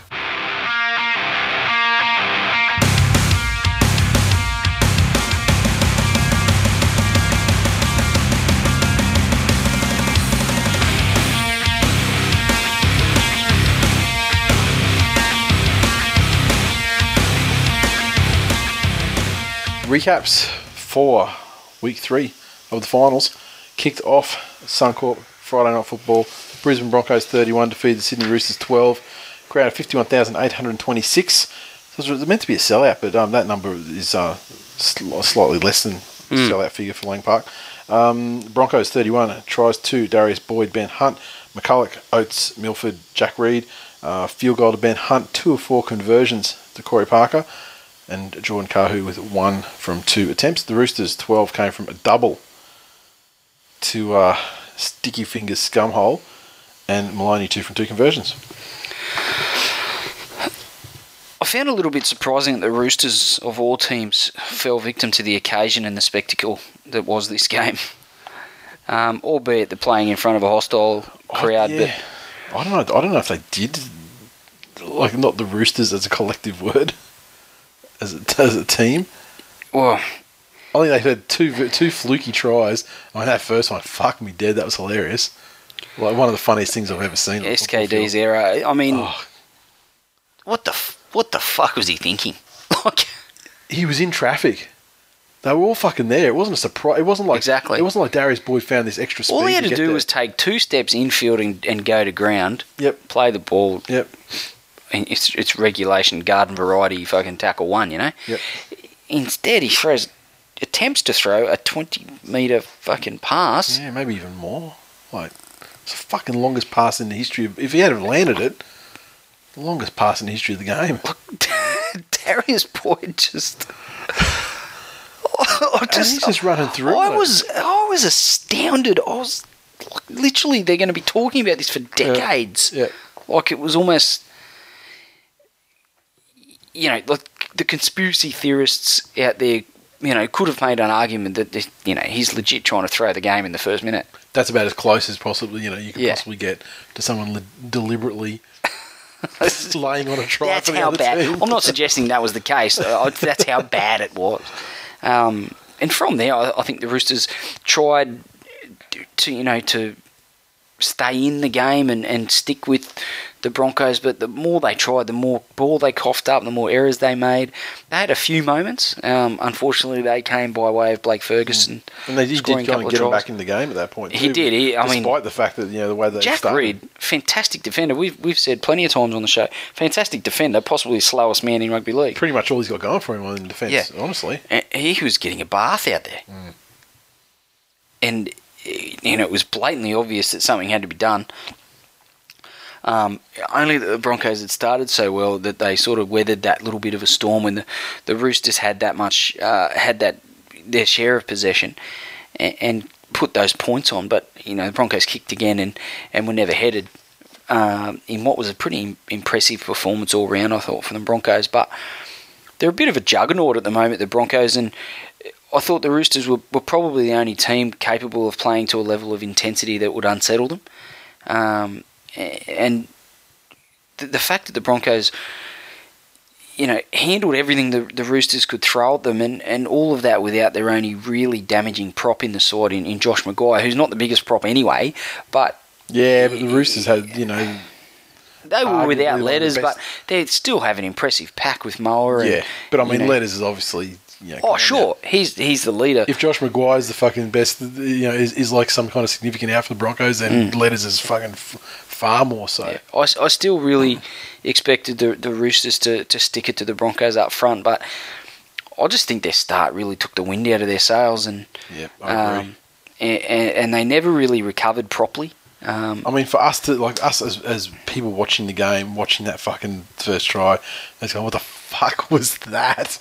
Can you imagine really, like being a teammate? I just remember like Jackson was going nuts. There's a lot of fucking like there's a lot of things you'd have to put up, you know, you know in team sports. Mm. That's why I'm not a massive fan of fucking participating. I like to fucking like I like jiu-jitsu Uh, because yeah. if I fuck up, it's me. Like Yeah. I know it's me. There's no one else to blame. There's nowhere to hide. Team sports, you know, some dumb cunt that you know allegedly may beat up his missus just throwing a fucking ridiculous pass straight to them to score under the sticks a minute into the game. Oh, oh it would take a lot to not bash him. and you know, and really you know would. you've got a, you've got seventy nine minutes of fucking toil and hard work ahead of you. yeah. To, I mean, you know, it's um, yeah, it's you just wonder. Uh, Mitchell Pearce, or, or he um, Myth, Mythchul Pierce. No, I don't have a list. But um, you know, most unclutchest player I've ever seen in my life. yeah, it, it's probably getting to the- Automatic Pierce. He's got to be called Automatic Pierce because there's no fucking clutch whatsoever in that kid. None. it's probably getting to the point where people just need to, you know, yes, he's a first grader. I'll I'll, I'll never take that away from him. Um, But so, but so and, and he's and he's important to the Roosters, but Ben Pomeroy was first grader, had a long career. not- he, he's just not the guy that that he's trumpeted out to be. I, I, I really honestly believe that. Um, he's like the, the Michael Barney of halfbacks. I don't know about that. But uh, look, Anthony Milford, uh, we said earlier when we were talking about the Dally M's, he's legitimately got better every week. Um, and he's he's had some moments over the last month or so of football where he's really starting to get the look of one of those guys makes the opposition go into high alert with every touch. Um, I think he really enjoys the freedom of playing alongside Ben Hunt, who who does the organisation, does the kicking, all the rest of it, and you know gives him good service, gives Milford a bit of you know ball with a, a bit of space and and room to move to put his footwork on and and try and you know keep the keep the opposition in, in two or three minds as to what he's going to do. Um, he's he's really benefited of, of from Hunt's quality as a as a halves partner. Um, I thought he was you know, Milford really was dangerous all night Yep. against the Roosters, and when the Roosters sta you know were trying to get back into the game, he, he got more and more ball and, and took it upon himself to um to, to to ask a lot of questions. Put it that way, you know Yep. he you know d- didn't always come off for him at the end of the day, um, but he I was impressed with his game. That's I guess that's the point I'm trying to make. He uh, one you know you probably make a comparison. He's he's almost like what Benji was to the Tigers in you know 05 and, and the, the good years when he wasn't rubbish. Um, but one thing he's probably got in his favour is that he doesn't have those fucking howler moments. Yeah. He really picks his moments quite well, and and I wonder if how much of that is Bennett's coaching in him, but he's just just cranks along, then pops up. Yep. You know, and when he's when he's not in the game, he's he, he, comes in and out, but not because he's spraying it out on the full or fucking throwing intercepts or He's just not doing yeah. anything like he's that. he's just there and, and, and being generally solid, and then he's got his moments of of absolute absolute spectacular bullshit. So um, he's he's a real X factor, obviously, this week for, for the Broncos. But I was thought he had a fantastic game. Anything else? No, I think that's pretty much about it. I um, I guess the Roosters, you know, they were they came in they um, you know, impressive uh, impressive start. You know, given what they were were up against um, in week one, you know, Yep.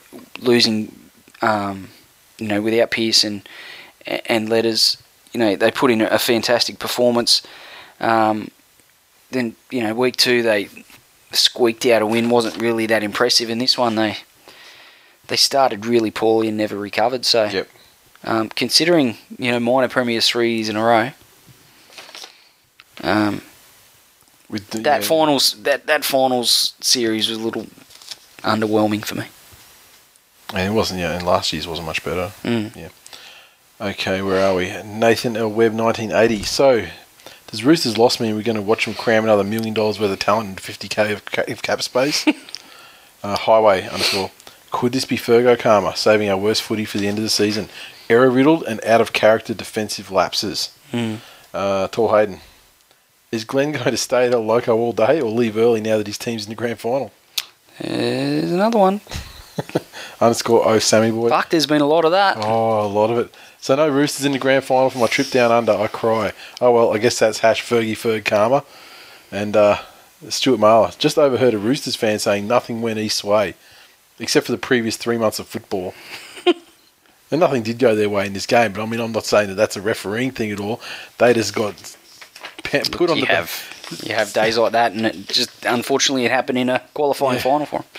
Yeah, two dads. Uh, yeah, put them on the back foot to start with, and they just, you know, it's a final, man. And the Broncos are good front runners this season. I mean, you score first on them, uh, you know, they can fold. Yeah, But uh, yeah, once they get a lead, I mean, statistically, the statistics back it up to you. I think once they get a lead, it's you know not often that they get pulled back. Uh, Saturday night, the North Queensland Cowboys 32 defeated the Melbourne Storm 12 in their backyard at AAMI Park. Just under 30,000 in attendance. I believe that one was said to be a sellout, so I assume that's what the uh, capacity of AAMI is. Um, Cowboys 32 came from a double to O'Neill, double to Cooper, double to Morgan. Thurston four of six conversions, and Storm tries to Cooper Cronk and Tohu Harris and Cameron Smith two from two conversions. got to give credit to Craig Bellamy for extracting far more out of this squad uh, this season than any any other coach really could have. Yep. I, I believe.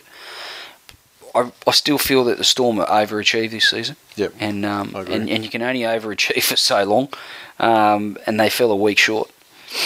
Uh, Cameron Smith and Cooper Cronk will be taking a back seat, I think, in years to come to young Munster. Absolute talent. You've you've already put him forward as a as a, as a grub. Yeah. Um, I just, you know, Slater's had a long time out now with injury. Uh, he's, you know, starting to creep towards the back end of his career. Another injury or so, I wonder if he gets shipped off to England. It's possible. It's, I I mean, mean, he's got it's a couple of un- years there, a yeah. fucking unthinkable, really. But if he hurts, you know, another shoulder or a collarbone or a knee, or Yeah. you know, and he's like three or six months out of the game, Yeah, do you think there's a chance of positional change for him? I don't know where where's you he go? I don't know. I mean, you know, You go back to the wing where he started. yeah. Don't know. I mean, Matt Duffy's performance probably opened up a spot. He had a go. He had a yeah. He I mean, that's a, that was another one. What the fuck was he thinking? The ball's low trajectory. It would have been a tough catch. Like Yeah. he probably would have had to Yeah. dive Well, to put- get yeah, it. put- you know, do what rugby league players do and just you know fucking go for it. Mm. You know, Trying to Even he volley it, it- yeah, even if he and sort of kick knocked- the fuck out of it. He wasn't just trying to trap it with his Yeah, leg. was- he was trying to kick it another was trying to kick fifty field goal.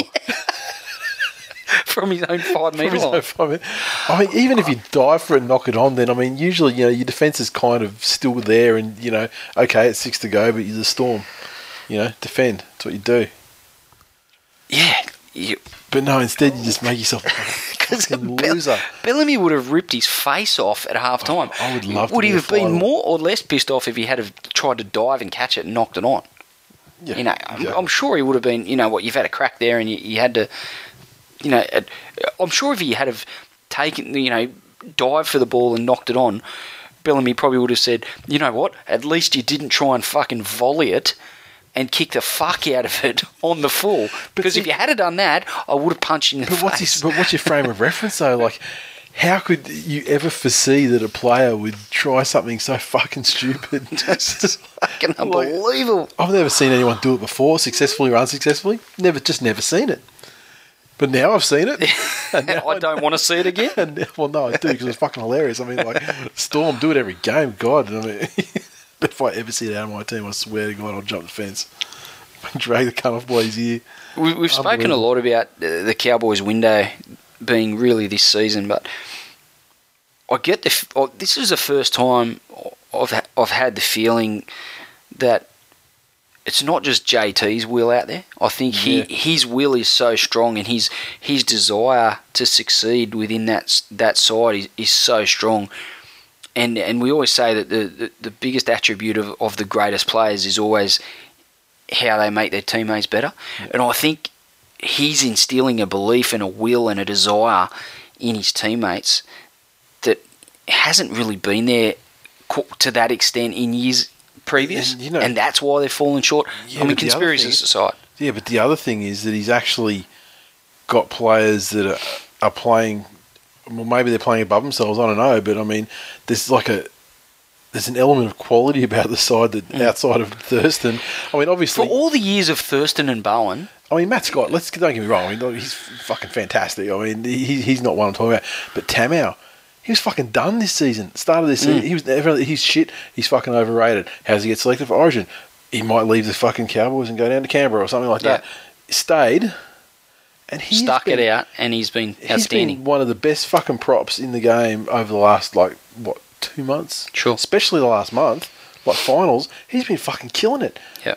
And then you add that to Morgan, who's come on, and he's a legit fucking attacking player who can take some of the burden off Thurston. He's precisely the, and I'm I'm not convinced that they didn't fall into you know some good fortune putting Morgan there because they, they fucked around with well, they've Thompson had and Lui, Lui and Ray Ray, and yeah, they've, they've tried for a very long time. and uh, you know Morgan was killing it at at fullback, but well, he wasn't. He was decent, but I mean, this is killing Uh, it. Yeah, this sorry. is Morgan. This he, year, he wasn't Morgan this. killing He wasn't to, to this level, but he was playing some good football at Yeah, fullback. yeah. The thing is, Lachlan Coote is just such a solid fucking player. Yeah, yeah.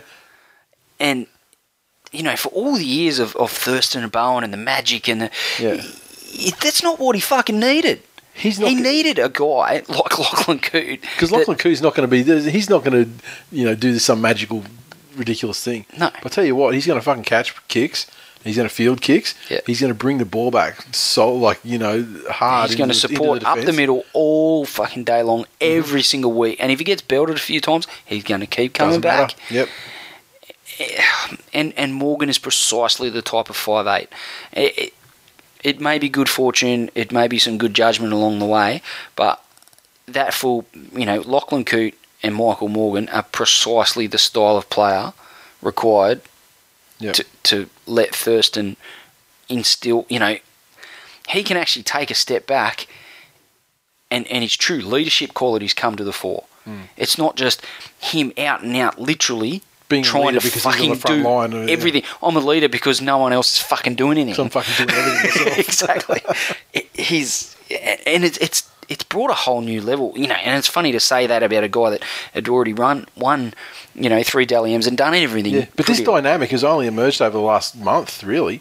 oh, even, even no, even I disagree. Even through the season when they were like, had a good streak where they were killing it. and They won like you know a lot of games in a row.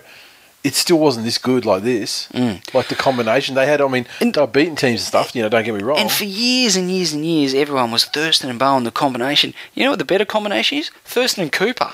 Yeah, that's by far. Yeah, and, and when you get you know, guys like Cooper and these other guys, like Taumalolo, he's he's finally. I mean, you know, he, mm. he's he was not the fucking lock of the year. Don't. No, get me wrong. not by even any stretch. But he's going really fucking well in. You know, he's going good in finals. Tamou's killing it. Scott is you know doing what Scott does. I mean, that guy always he's you know does he have a bad game? I mean, you know exactly what you're getting. Taumalolo's incredible. become again. It's more substance. He was a, a guy that could run over the, you know, make these fantastic runs and come off the bench and have this huge impact. Now he's playing a lot more minutes, Hmm. b- but there's a substance to his game. He's making his tackles. He's running his angles. He's running his decoys. Yep. He's and and it's whether it's Green's coaching, you know they're just checking way more boxes this year than what they have in in years previous, and they've probably had, you know, as far as pure rugby league talent goes, Matt Bowen compared to Lachlan Coote, you you based on pure natural ability, you take Yeah. Bowen every day of the week. Yeah. He's got a lot of strings, had a lot of strings to his bow at his best. Yeah. But when you put all those pieces of that Cowboys side in, in the puzzle, now if you took Lachlan Coote out and put Matt Bowen in there, that, that, they're not where they are. They don't make a grand final. Yep. Um, so I, I, I thought, and, and it's funny to say, I, I think Jesse Bromwich is probably up there with, with the best props in the game as well. Um, but Matt Scott showed who the real best prop in the fucking game is. Yep. Um, and he led the way for, for Tamou as well. And those two really gave the Cowboys the ascendancy through the middle. Um, and once you get the ascendancy through the middle, uh, you get quick play the balls, you get Granville running off the back of that, and then Thurston just Yeah, does Granville. as first time we pleases. mentioned, it the first time we mentioned his fucking name. Yeah, and Which just go. he, he caps it all off, Yeah. really. You know, um, I say caps it all off. Every play starts with him, but he, he's the other the other piece to the puzzle that's been so important. Um, and again, bit of a, a probably Aaron Payne is probably as close as they've ever come, but he's quicker than Aaron Payne. So he gives you, and the game is a bit different than when Aaron yeah. Payne was at his best too. So And Aaron Payne at his best. I mean, come on. he, he wasn't anywhere near as dynamic as Granville. Yeah. You know, Granville Not has turned games single handedly. Yeah. You know, and without Thurston's input. Yeah. You know, Yeah. um, Aaron Payne, you know, provided a platform for Thurston to then do his thing. Yeah. So, um, fantastic side, fantastic performance, and, and credit to the Cowboys for, um, you know, away from home against a quality opposition who who do play a lot better, you know, on their own turf. Um, all the pressure was on the Cowboys to perform, and, and they executed. Um, they got control through the middle against Melbourne Storm, which in Melbourne, which is which is a hell of a feat. So, um, deserved uh, deserved winners and deserving of their, their place in the grand final. No, uh, how about your mate Coro? Fucking dumb cunt. It's just How many? Of, I can't remember the last guy that's, that's like legit throwing a punch, like un, un like without any self consciousness Yeah. or realization about what the rules of the game are these days. He, and just um, gone. I remember when Allgood threw one on Matai. I mean, that was before they had the you know The your- proper that, rule, That yeah. was before the proper rule. Yeah. I mean, but Look, uh, Coro's an enigma, and every time he scores a try, there's a wave of, of Tigers fans are like, "Why did we let him go?" Well, you need within to eighty minutes, you'll find out why. absolutely. every week, no matter he's how gonna, many scores he's going to do some spectacular shit. Yeah. He's so fast, like ridiculously lightning fast. Yeah. Can't catch. He's a horrible defender. Yeah. you know, there's an utter loose unit, as we found. yeah, exactly. And and there's a couple of You tell uh, me. You tell me at the start of the game. You go. there's a bit gonna- of carver loose in the top paddock. you, you tell me at the start of the game that there is going to be a melee featuring probably half the players in the on, on the field. One of them's going to go and throw a punch There's- at somebody. He's not the one I. pick- He's not the name. I There's probably That name- 33 other players you'd say before. name does not even enter my. Yeah, it does not even enter my mind as a possibility. Yeah. But um, there you have it. And it wasn't a, a super match turning thing because the Cowboys, it came. He threw the punch into melee after the try, the try that really started, the, the, where you could see that the match had turned, and the Cowboys were going to start to pull away. And they did get one try, I think, while he was off, and uh, but you know they scored several more after that too. Uh, Twitter, I've got a couple of things on Twitter, not too many. Trent Slats, Matt Duffy having what will henceforth, henceforth be known as a real Matt Duffy of a game. Uh, Michael Darren, 79. There's still time for a conspiracy on the biggest stage of all. uh, Sir Graffiti.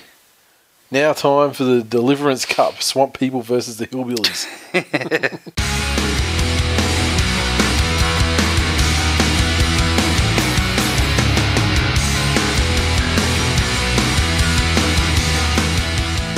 Previews. Grand final day coming up. Last game of the year. Just quickly, it's great to see the team of destiny in the grand final as predicted. Manly versus Panthers in the under twenties. Giant killing run from the baby Seagulls too. Like, in fact, commentators were talking about the man, the, the sorry, the North Queensland Panthers grand final in the under twenties. It was it was the way it was going to be. It was what was going to happen. But uh, no, the young the young Manly side uh, ground out a win by field goal, and uh, look, the Panthers. I think they've played them three times this year, and the Panthers have beat them every time. So if they can get up and reverse that, then you know, fair fucking play to them. I mean, that would be a mighty, mighty effort. And quite frankly, they should put an investigation into these Panthers sides anyway, because I'm pretty sure some of them got fucking grandkids. I mean, these Islanders they got on their side. It's like when you see, it's like you, it's like you'd see out at Ipswich and like under ah. 11s, and you got these kids that have moustaches and, and they got their kids bringing them their water bottle. So um, Got the eleven-year-olds taking phone phone calls on the sideline saying, "I'll be into work after after my game boss exactly. So you know, if they to work over, behind the bar." yeah, if they can get over top of that, then you know, so be it. Hopefully, it's a, you know they can pull out a fitness thing, maybe run them around a little bit, but they haven't managed to do it this year so far. So maybe they're saving it for the the big stage. Uh, we got the the National Reggie's Cup as well, the Q Cup champions Ipswich Ippy Jets, versus Newcastle and uh, people's champions. oh the Matty Parcells or the Manly Parcells just trans just that game- 2016 Dally M favourite. Oh, that, that game was fucking sensational on the weekend. That Oh, it was bro. I mean, there, geez, there was some fucking horrible defence, but oh yeah, you know, you get that. I mean, you, I've watched I've watched a few of the Ipswich Jets games this season, and I I I think it's refreshing to see someone doing something a bit different. And uh, They I think they disappointed me. They let me down so badly at the end of that game when they did took a kick off and kicked it deep. Towards Yeah, the end, you, the last you 10 can minutes. see. Okay, we're like, just going to go conservative here, boys. I'm like, come on, you've done it Game's in the balance. We're not going to nail it towards the sideline. But there's some fucking monster performances, and not from the ones you'd expect either. I mean, like they Yeah, always, Billy McConaughey. um, McConaughey was ridiculous. One of the best performances I've seen in a grand final at any Kieran grade. Lander was uh, was also Yeah. you know led really well. Brilliant, brilliant fucking acceptance speech too. I might add. very, very good acceptance speech. Yeah, Um, and and then you had the one from the other guy, and he just like dropped the f bomb. yeah, yeah, Dan Beasley for for Townsville. Uh, rock on, motherfucker, because that's exactly the type of speech I would have given. I would have yeah. been. That's, I like mean, your, that's like your West Tigers 205, 2005 exactly. speech. um, but yeah, look, Matty Parcell scored a try at the end uh, to to finish off um, the victory, and uh, they'll go down and, and play Newcastle, and Jake Mamo will probably try and rip everyone's faces off. Yeah, and I didn't get to see the the um, the, the New South Wales Cup game, but I, I think it was Chapo tweeted me and said, "Are you watching? Are you watching that game?" Because uh, Mamo is putting on an absolute grub masterclass, and he and he listed off all these things he's done. He's done this, to the headbutted this, done this, you know, got sent to the bin. so, and that was you know to make them look like the grubs against uh, a team like Wyong as well. You know, incredible. Um, so yeah, look, I think I think Ipswich have got a, got a really good opportunity to put these guys to the sword as well, and you know, it's Australia can see, you know, like or the Yeah. rugby, you know, they can see on the national stage what's going on here with these Walker brothers and you, shit you they bring to feel game. like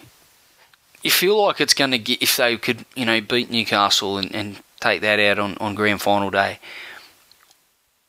I'm not saying it's right, but I think it gives them a bit more credibility.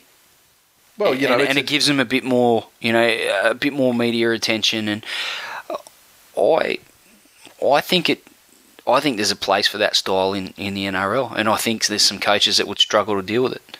yeah, I think the best coaches would find a way to work it out, and they'd have to you know, add some strings to their boat. But that's the same for know any coach. You know, but you know what they're doing. I mean, you've watched you watch one Ipswich game, and you know what they're doing. the thing is, though, when they do things like onside kicks or you know short kickoffs all the time and short you know, dropouts and everything, what they're doing is they're putting it they're they're turning it into like you know part lottery and part like individual skill of a player on individual skill of the of his opposite player at that Mm. particular second, and players make mistakes and things like that. And that's a lot Sure. of pressure. But if you're if you've got a side and that's part of their game plan and that's what they're training for every week, Yeah, then they every week they're getting better at that than what you are if you're Yeah. not training for it. yeah. Well, So the more they do it, yeah, their odds of their, their odds of success increase, and yeah, Exactly. I think that you know it's it's the same for any coach that comes into the NRL. They're going to have a way, and and if they're successful early on, the, the better teams and the better coaches are going to find a way to, to to deal with it and and counteract it. Yep. And they're going to have to come up with something different. That's that's no different for any coach. Yep. I think if they've been good enough to come up with this style, I think they can tweak it, you know, and and, keep making improvements in it to, to keep themselves relevant and competitive, you know, in in the NRL. Yeah. I, I I'd love to see it, Had to laugh with the commentary. even if it was the Tigers. Honestly, Yeah. I, I'd welcome it. Yeah, had to laugh with the, the, the commentary with like Peter Psaltis goes, so Yeah. oh, the, you know, the possession is like yeah, 60-40. Well- it has to even up. It always evens up. Oh, you should listen to the show, you dumb cunt. The thing is, he's he's a very experienced guy. He commentates in the Q Cup. He would have commentated how many Ipswich games. You know what? That's their game plan. Is to fucking have Hold the, the weight of possession. yeah. That's the whole point of what they do. How can you say that it always evens up? No, it doesn't. That's why they're in the fucking grand final because it doesn't. Go back through all Ipswich games. I, I mean, there were games. There'd be, no doubt there'd be games where it evened up, but I bet you there's a fuckload where it didn't either. Yeah. that's the whole point. Time in possession is like one of the cornerstones of the Walker's method. exactly. So, yeah, come on, son. the main event, of course, the grand final. Brisbane Broncos take on the North Queensland Cowboys. Kickoff purported to be seven fifteen p.m. So we're gonna we're gonna get there. I'm, I'm hoping. I think we aim to get there so we can watch that Ipswich versus Newcastle the entire. I'd game. like to, yeah. I'd like to. Yeah. I mean, I'd love to see Manly versus Panthers as well. I thought in the back of my mind, I was like, oh, well, you know, they usually have the you know the Holden Cup's usually the Precursor. to the to the to the, the NRL. So maybe that game does sort of start, you know, like four or something. So it gives time over. But that's okay. I'm ha- I'm very happy to watch the Ipswich game too and see Ma- Matty Parcell you know carve it up on grand final day. You know, and then obviously we'll see him do it again next year. But um. I love that you've jumped on the bandwagon. Oh, mate, once you once you sign with Manly, you're fucking you're, you're like a fucking brother to me. He's such a good guy too, and such an awesome family. He deserves all the success in the world. Of course he is. He's a great player and even better bloke. he's uh, he signed he signed on with Manly, so I mean he's a fucking god among men, quite frankly. And I mean, to be honest, the the Reggie's Cup final is probably beneath him now. However, I think he proved a couple of weeks ago when he scored five fucking tries and just missed the sixth that he's probably a little bit above Reggie's. Yeah, but I mean, did you see all those tries though? I mean, some of them. The were, man scored five tries in a professional game, Yeah. semi-professional fucking league. two of them were pure fucking ass, like like pure ass. I mean, he was they they were they were all right place, right time. You make your own luck, Nathan. Yeah, well, like you did with that try scored at the end. Once Exactly. again, does another like opportunistic, you know, lucky, you know, b- you know, spilled ball or whatever. And you know it up what? And scooted and away he goes. It's not always a hooker that is the first guy there to take advantage of those sorts of things. No, because that, actually happened like out in the centres on the right that last try. Mm. But what it, what when you are the fittest and one of the fastest on the field, you generally when get you can take those- advantage, you can take Yeah, advantage, and exactly. you actually you know take full advantage of it. Um, but anyway, on to the uh, the main, uh, the Broncos versus the Cowboys. Gerard Sutton, Ben Cummins, the referees. Mm, underwhelming. I fucking I thought the badge would be there. I've grown this beard out for nothing. So what you can impersonate him or Just, just, just to fucking just to pay homage to the man. no, not really. I don't give a fuck. Uh, Brett Suttor on the line. That'll be interesting. He- what the fuck has he ever done to prove that he can? You know, he should be anything around a a, uh, a grand final. And um, we've got old cockeyed Luke Patten in the box too. So there's going to be some interesting decisions up there. When it comes to chicken time, yeah. Oh look, you telling me that's the best no officials you could? You, that, is that the that's the best officials that you could you could cobble together for the grand final? I don't believe so. yeah. Honestly, I've got to tell you, I just I'm hoping for no howlers and no conspiracies. Yeah. Well, you know, th- when these guys played, you know, a couple of weeks ago, it was a very fast game. You know, relatively unblemished by you know Sure. by referee interaction, like as far as blind up penalties and ever. So, I mean, I'm expecting a game like that. Except, I think the Cowboys. I mean, the Broncos have continued on their merry way since that win. That was the closest game they've had, and you know, there's only a couple of points in it, I think. But um, Cowboys have gotten so much better in the finals. Cowboys took that lump, Yeah, took their lumps in, in week one, and and uh, remarkably fucking grew. You know, Yeah. obliterated Cronulla, and um, and really came of age. I feel against the Storm in Melbourne. It was a a victory that, that they should be very very proud of, and um, and and lays a, a platform for them to perform in the grand final and uh, and show again what they're made of. so Who you got winning? look, I think sentimentally, I think Cowboys. I just like the feel of their run over the last couple of weeks. It makes it, it reminds me a lot of um, of Manly in two thousand and eight, where it just it just came together at the right time. Uh, I remember Phil Gould saying in the commentary in that game, he's like, you know, they were coached to the minute, Mm. you know, and I just it just get the same sort of feeling out of the Cowboys where they're they're really peaking at the right time. Um, Thurston, you know, had some had had some bumps and corks and things like that. He'll be, you know, he'll be he'll be hundred percent for the game. Other than that, I mean, I don't think they have too many injury worries. I mean, Winterstein is has been named. I mean, he so he left that game against the Storm early. Um, so really, it's a settled lineup as as both sides are. Mm. I just, Wait, I mean, Bennett is a huge, a huge advantage for Brisbane in in such a huge game. Yep. Um, his record speaks for itself, and I think it really comes down to the Cowboys' props. Um, if if they struggle to deal with the Broncos' angles and, and agility, quick play of the balls, and, and they get you know it saps their stamina, and, and the Broncos do get you know a lion's share of possession for that first 20, 25 minutes, um, or or at least see see out their, their first stint. I think that that goes a long way to the Broncos winning. Uh, alternatively, I think if they if if Scott and Tamou can can really do a number through the middle on the on the Broncos, I, I don't think there's going to be a huge amount. You know, given what comes by way of that, yeah. you know they they get a roll on through the middle. You then you've got Granville running at you at six million miles an hour, and if you manage to get a hand on him, then he's got it to Thurston and Morgan, and it, it, it's such a fucking snowball effect. Then all of a sudden Morgan's got the ball and he hits Taumalolo. Yeah. Oh, it's And- it's that's a fucking lot of questions and, to the, answer. and, the, and the Broncos, you know, the, the, a lot's been made. Of, you know, they don't, you know, they're not, you know, involving in the wrestle and things like that. Mm. You know, this season, like under this new the new regime with Bennett, but eventually, like that can't that can't work all the time, and they give up a lot of just general meters. And I mean, it's worked. It's worked, you know, well for them mostly, you know, through the season with some exceptions. Oh, but I think in an emotion, fantastically well. I think in a in a in a situation like a grand final is like a hyper reality, like you know, of a game, and you know when you get guys like uh, like Scott and Tamou, if they can roll on like that and take advantage of that, and then what you said, the things that come off the back of that.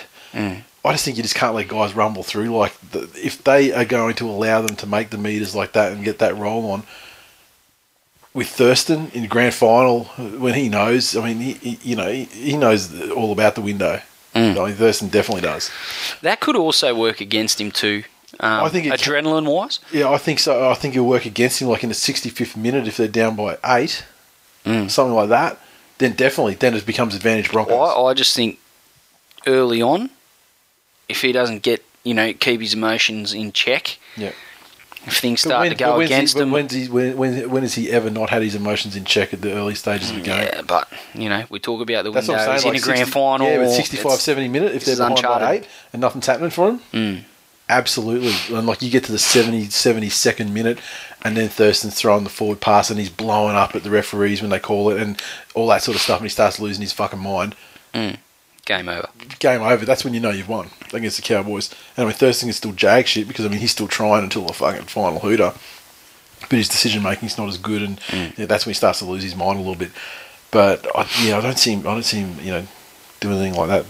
And yeah, and, and the relatively low mistake side as well. I mean, both sides. Both sides, Look, I yeah. just hope, I, I hope we get a game like the first game between the two of them, except better and like more points. Hmm. And you know, Oh, I'm going to tip the a- I'm going to tip the Broncos um, for Jackson really, um, but I think it's going to be a hell of a game. I think it's going to be very very fast um, because that suits both teams. yeah, um, and that's the style that both of them play. And, and if the you know the game a couple of weeks ago is to go by, we're in for a cracker. Um, I just think the the Bennett factor, he's going to instill that belief, you know, in his playing group because he knows it, he's been there, he's done it, and he believes in it wholeheartedly. Whereas Green is, is, obviously a good motivator of men, but does he have that? You know, he Let doesn't have that do same it. experience. Yeah. Let Johnny do that. Johnny can handle that side of things. Yeah, He's the real fucking power in the yeah. Well, in the locker room. he's you know he has he has he has been there, and he's we're talking about Johnny Thurston. Yes. Yeah. Um, I thought Johnny Johnny Adams. Oh, Johnny Adams. Little sleeper agent. Johnny Adams is in there. Go, sorry guys, we can't do this. up- Don't even bother going out there. We can't win. First, first one he gets up there and he's and, he, uh, and he's, he's lifting the trophy and he's just like you know, look. First, I'd like to thank um, yeah, the real the real key the real key uh, behind the scenes with the Cowboys this year, and uh, and everyone's thinking, oh, he's gonna you know Paul Green or something, uh, little Johnny Adams, and everyone's like, huh? Who the hell's he? fucking, Jo- fucking Johnny Adams. Fantastic. Um, but there is a bit of you know the sent- sentimental side of me. I'd like to see Thurston yeah, get a get a ring. You know that he is primarily responsible for. Um, yes, there's the Bulldogs story, but this is this is the crowning moment As of his immortal, career. it's the one that makes him an immortal. Absolutely. Gets a, gets a premiership. It makes his, his claim undeniable, even though it's getting pretty fucking you know. Ah, hard to I, argue I think he's point. getting it regardless, Yeah. but th- there's no one in the game that deserves that more. I feel. Um, just with what you read in the papers and, and see on the news, and uh, uh, with what he does off the field, Yeah, fantastic man. Um, his his ability as a player is, is unquestioned. I probably have the advantage also of, of being aware of, of some stuff that doesn't make the news and and uh, and you don't read about in the papers. And when you when you hear stories like that, and, and you know, and they're coming from sources that are very very close to the to the scene, um, it only it only gives you a, you know an extra ten levels of respect um, for the, the things that he does for the people that he loves. And um, amazing amazing player amazing bloke. So it was nice to give his headgear to that little Melbourne Storm kid um, from Jerry Maguire. too. yeah. I just I thought you were going to be nice. Um, I hope I hope there's no there's no bullshit refereeing intervention. I hope that it's a cracker of a game. Um, and I hope for Jackson's sake that uh, the Broncos get up yeah. and I'm not taking Jackson to the game. Um, I just logistically it was going to be hard anyway. Very hard, It was going yeah. to be very expensive, um, and the fact that we'd already tied up the the situation um, Well, with the box and the with the yeah. box and everything meant that he was going to have to go with his mum, and his mum. Honestly, I thought about last year, and I thought about the Broncos. Uh, sorry, the Bronco, the Bulldogs fan that had his face punched in, that was sitting on the ground, Yeah, and he was covered in blood. I, I, I couldn't shake that, and I was like, I, I don't, I don't reckon I could fucking deal with that. Nicklin walking around at night with Jackson and, and people drunk, and you know, eighty thousand people, and the chances of them seeing Oh, that yeah. are, are fairly slim. But yeah, yeah. um, and uh, I don't know. I just so there was something uh, a bit of an uneasy feeling about it, and uh, we've decided she's just decided, um, or we, well, you decided that uh, it was probably best if he waits a little till he's a little bit older. To This this the thing Jack. He, I mean, he, hasn't earned it. Hasn't earned it at all. Jackson, Yeah, he's born. He's born into this, and he's and he doesn't. He hasn't earned it. He can he can lose it to fit, so to know what it feels like to earn it. You Yeah. know what I mean? Like Yeah. you you had all that West shit. to Oh, yeah, You- I mean, absolutely. You, you fucking earned it. I had like Northern Eagles and shit. Like I mean, I fucking earned it. He hasn't earned it yet. Well- he needs to lose, and then he can win next year. I get, where you, it. I get where you're coming from, and I agree wholeheartedly. But Gen Y, these kids they get too much these days. the fucking kid is that kid is a staunch fan, and he has been since he was two and a half years of age, since he knew what a Bronco was. Yeah. Um, eh, yeah, I, I think that his his level of staunch, and when you see him interact with the other kids on his team, and they they've sort of flit from club to you know, one Yeah. kid one day they got a fucking South hat on, the next day it's a Titans hat or, Yeah. or whatever, and they they all give it to him, Yeah. and he just never wavers for one moment. This fucking staunch little kid. Let's kid. get man. that from his mum. Sorry, Let's get it from his mum. What are you trying to say? I'm saying you're a state trader, essentially. Saying you're going to get a horse kick in the nuts. But yeah, like like like you, given I've got zero stake in either of his sides, I think that um the sentimental side of thing you have to go with J- JT, Mm. and so for that I, I know I mean it's it's like with the you know 2012 grand final it's like that's like AIDS versus cancer, like dog, dogs versus storm. Like could not fucking think of a worse possible outcome for a grand final for, for either of these teams to win. I, I'm not even going to watch. I'm not going to watch the game. I don't even know. Like, how can I even watch the game? and Like, yeah, support any of them. But then, as a game, then of course you got to watch the game. So watching the game, and I go, oh fuck. And I found myself like wanting Melbourne to win out of those two teams. I go, oh fuck me. I thought they were my most hated team, but I guess not. Guess they're second most. I must admit, we do know some, some pretty awesome people that are fans of both of these sides. So, Correct. Um, and you know, it's going to be great to, to see a lot of them on, on Sunday as well. And um, what I'm most looking forward to is the is the day itself. The experience of the day is, and ya. the game's an added bonus for me. They're fucking working so hard lately, and just like fucking grinding so hard. This is like the, this is becoming. I mean, I'm thinking next year might fucking extend it to the Saturday as well because like this is, Jesus. this is like this is like daddy. This this might be the fucking the daddy weekend. Like, I fucking I fucking need this weekend so bad. I need a break. It's school holidays at the moment. Well, you're taking you're taking the right person Oh, along with you, sir. I tell you, I need I need the break, and um, oh, it's and so that 24 hours essentially is going to be so fucking packed with Look, beers and Can we get just bring like a skateboard? Just bring that big ass fucking skateboard with you, because Yeah. I'm not going to be able to piggyback you. but if I'm happy to wheel you along on a skateboard if you you know if you can't walk. No, no, I'll be okay. Okay. I was, I, I, I want, I, you know, I'm gonna, I'm gonna enjoy myself, but you know, and it's, and like I am that guy. Like, one, there's a certain, I can get to a certain level of drunkenness, and then I can be led to fucking really fucking accelerate the pace and take it and take it to the next level. But um, I generally accelerate the pace from the moment. yeah, you just, you just, you just From you the get-go. out blocks like Usain Bolt. Yep. My uh, A Steve Moneghetti, I mean, like you know, I'll, I'll take it a slower pace, but run for fucking long, long time. the the day before I uh, Nicklin and I got married, it was me and my uh, two best mates sitting around a table. Obviously, we eloped. It was only the the the five of us, the two girls and uh, and the three boys, and um, the boys are sitting around the table, and uh, we basically put a emptied our wallets onto the Yeah. table, put a pile of cash in the middle, and said uh, to the waiter, "Buy the pool." Yeah. we need uh, three bourbons and uh, keep those coming. Just keep taking the money out of the middle. We'll keep the money coming. You keep Yeah. the bourbons coming. We're good. He's like, you guys are my best customers already. three bourbons coming out. I f- didn't even touch the sides. Yeah. Just poured it in. Yeah. And the boys are like, we're going to be putting you to bed at 3.30 p.m. and uh, it was probably closer to 3.30 a.m., but I couldn't walk and I fell face first into the road and face first into some cactus plants on the side. It, it didn't end well. Wedding photos, not much to take, not much to speak of. I was look, we, we thought the You best best way to recover would be to spend the morning of my wedding um, kicking football on the beach with no sunscreen on in blazing sunshine. So, needless to say, all our wedding photos are all photoshopped. Lobster man. all photoshopped, so my skin does not quite look like a tomato. So all, that was all out the day before then. The drinking. yeah, Yeah. So I think I had.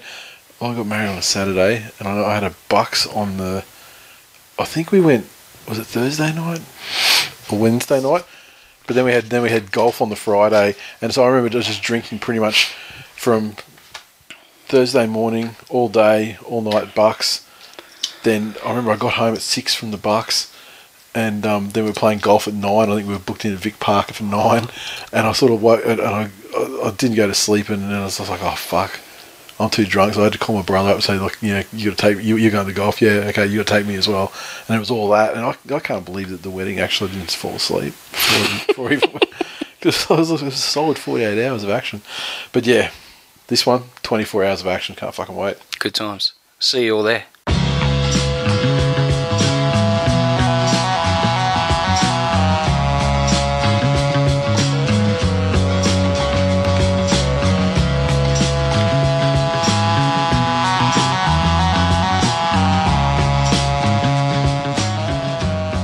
And that is full time for episode 208.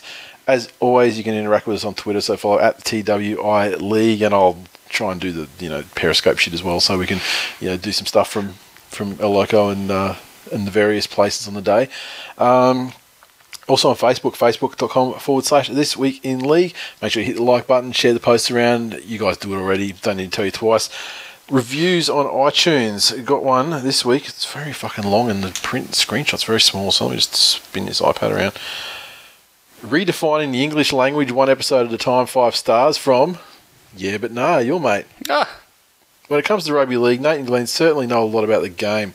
When it comes to swearing, inappropriate conversation, and nasal whistling, he's obviously done it since last week. These two cock. clowns are the guys to go to. Listening in the car on the way to work each Wednesday, unless they're sick slash lazy and it doesn't get released till the Thursday, I laugh myself stupid at the one-liners. Glenn's never waning optimism that one day his beloved Tigers will actually be a respected team, and Nate's ability to bedazzle Glenn with his way with words. I don't pretend to be a knowledgeable person about the game. All I tend to, to see is run forward, pass backward, score. But this week in league gives me the information I need to know that the Tigers will lose. Paul Gallen is an idiot, and movie references will forever be lost on Glenn. Five forward passes out of five. Outstanding review. guy's a fucking jerk. Love it. It's got a way with words. And uh, of course, you punch him too. in the throat. You too, if you have a way with words, or not, because we've had some, uh, you know, some pretty ordinary, you know, beautifully intentioned but ordinarily worded reviews. But uh, yeah, get on it. It's, uh, it's a great help to the show to uh, you know keep our ranking high by subscribing and uh, getting on iTunes, giving us a rating and review. Tipping all over Red Rover. Nige B has uh, held off the challenge from uh, Dave Kingston. And he's won. He's four points ahead at this stage, insurmountable lead. Got two of two in the finals, and that that basically cemented the margin as well because half the people in the top ten only got one. So we've got David King. So he's on 135. Uh, David Kingston on 131. Matthew Bell dropped back to third on 129. Then another two points back to Goodnight CJ and Chris Blackwell. Uh, point back to Ben Diggity, Mario Siegs, Doug, Desi's Ducks, and Mr. B. So the end margin started to spread out a bit. 12 points from first to 10th. That's it. No more competitions and you know all that sort of shit. That stuff. Um, Broncos, you got a slight Broncos fans, you got a slight reprieve for the uh, the t-shirt because uh, you know I, didn't bother about putting the t-shirt in for print if they weren't going to make it this week. Uh, so it gives you guys the, the people who've kind of been holding off because they didn't know if it was a sure thing or not. It's a sure thing. We've got over the number that I need now for the pre-order, so it's definitely going through. But if you just want to get on at the end, then uh, do your best to get on there before like you know the weekend, and uh, I can put that order through. Uh, I think that's it. Um, you know the deal, guys. From ten, there's going to be people at Keg and Brew on Foveaux Street, Surry Hills. Midday, El Loco. That's the main event for us. And uh, Then there's a game or something. Yeah, smash smash tacos, smash beers or bourbons, as the case may be. They got like chili dogs and fucking Cuban sandwiches and just sensational. Gonna try a bit more of the food this time. I think I had you know a couple of the tacos. I didn't have time. enough of it. Yeah, that was did my problem. Yeah, I too much talking and drinking when I've eaten, but uh, yeah, Too much Midori. look forward to it. You had one Midori. That's too much. See you on Sunday. See ya.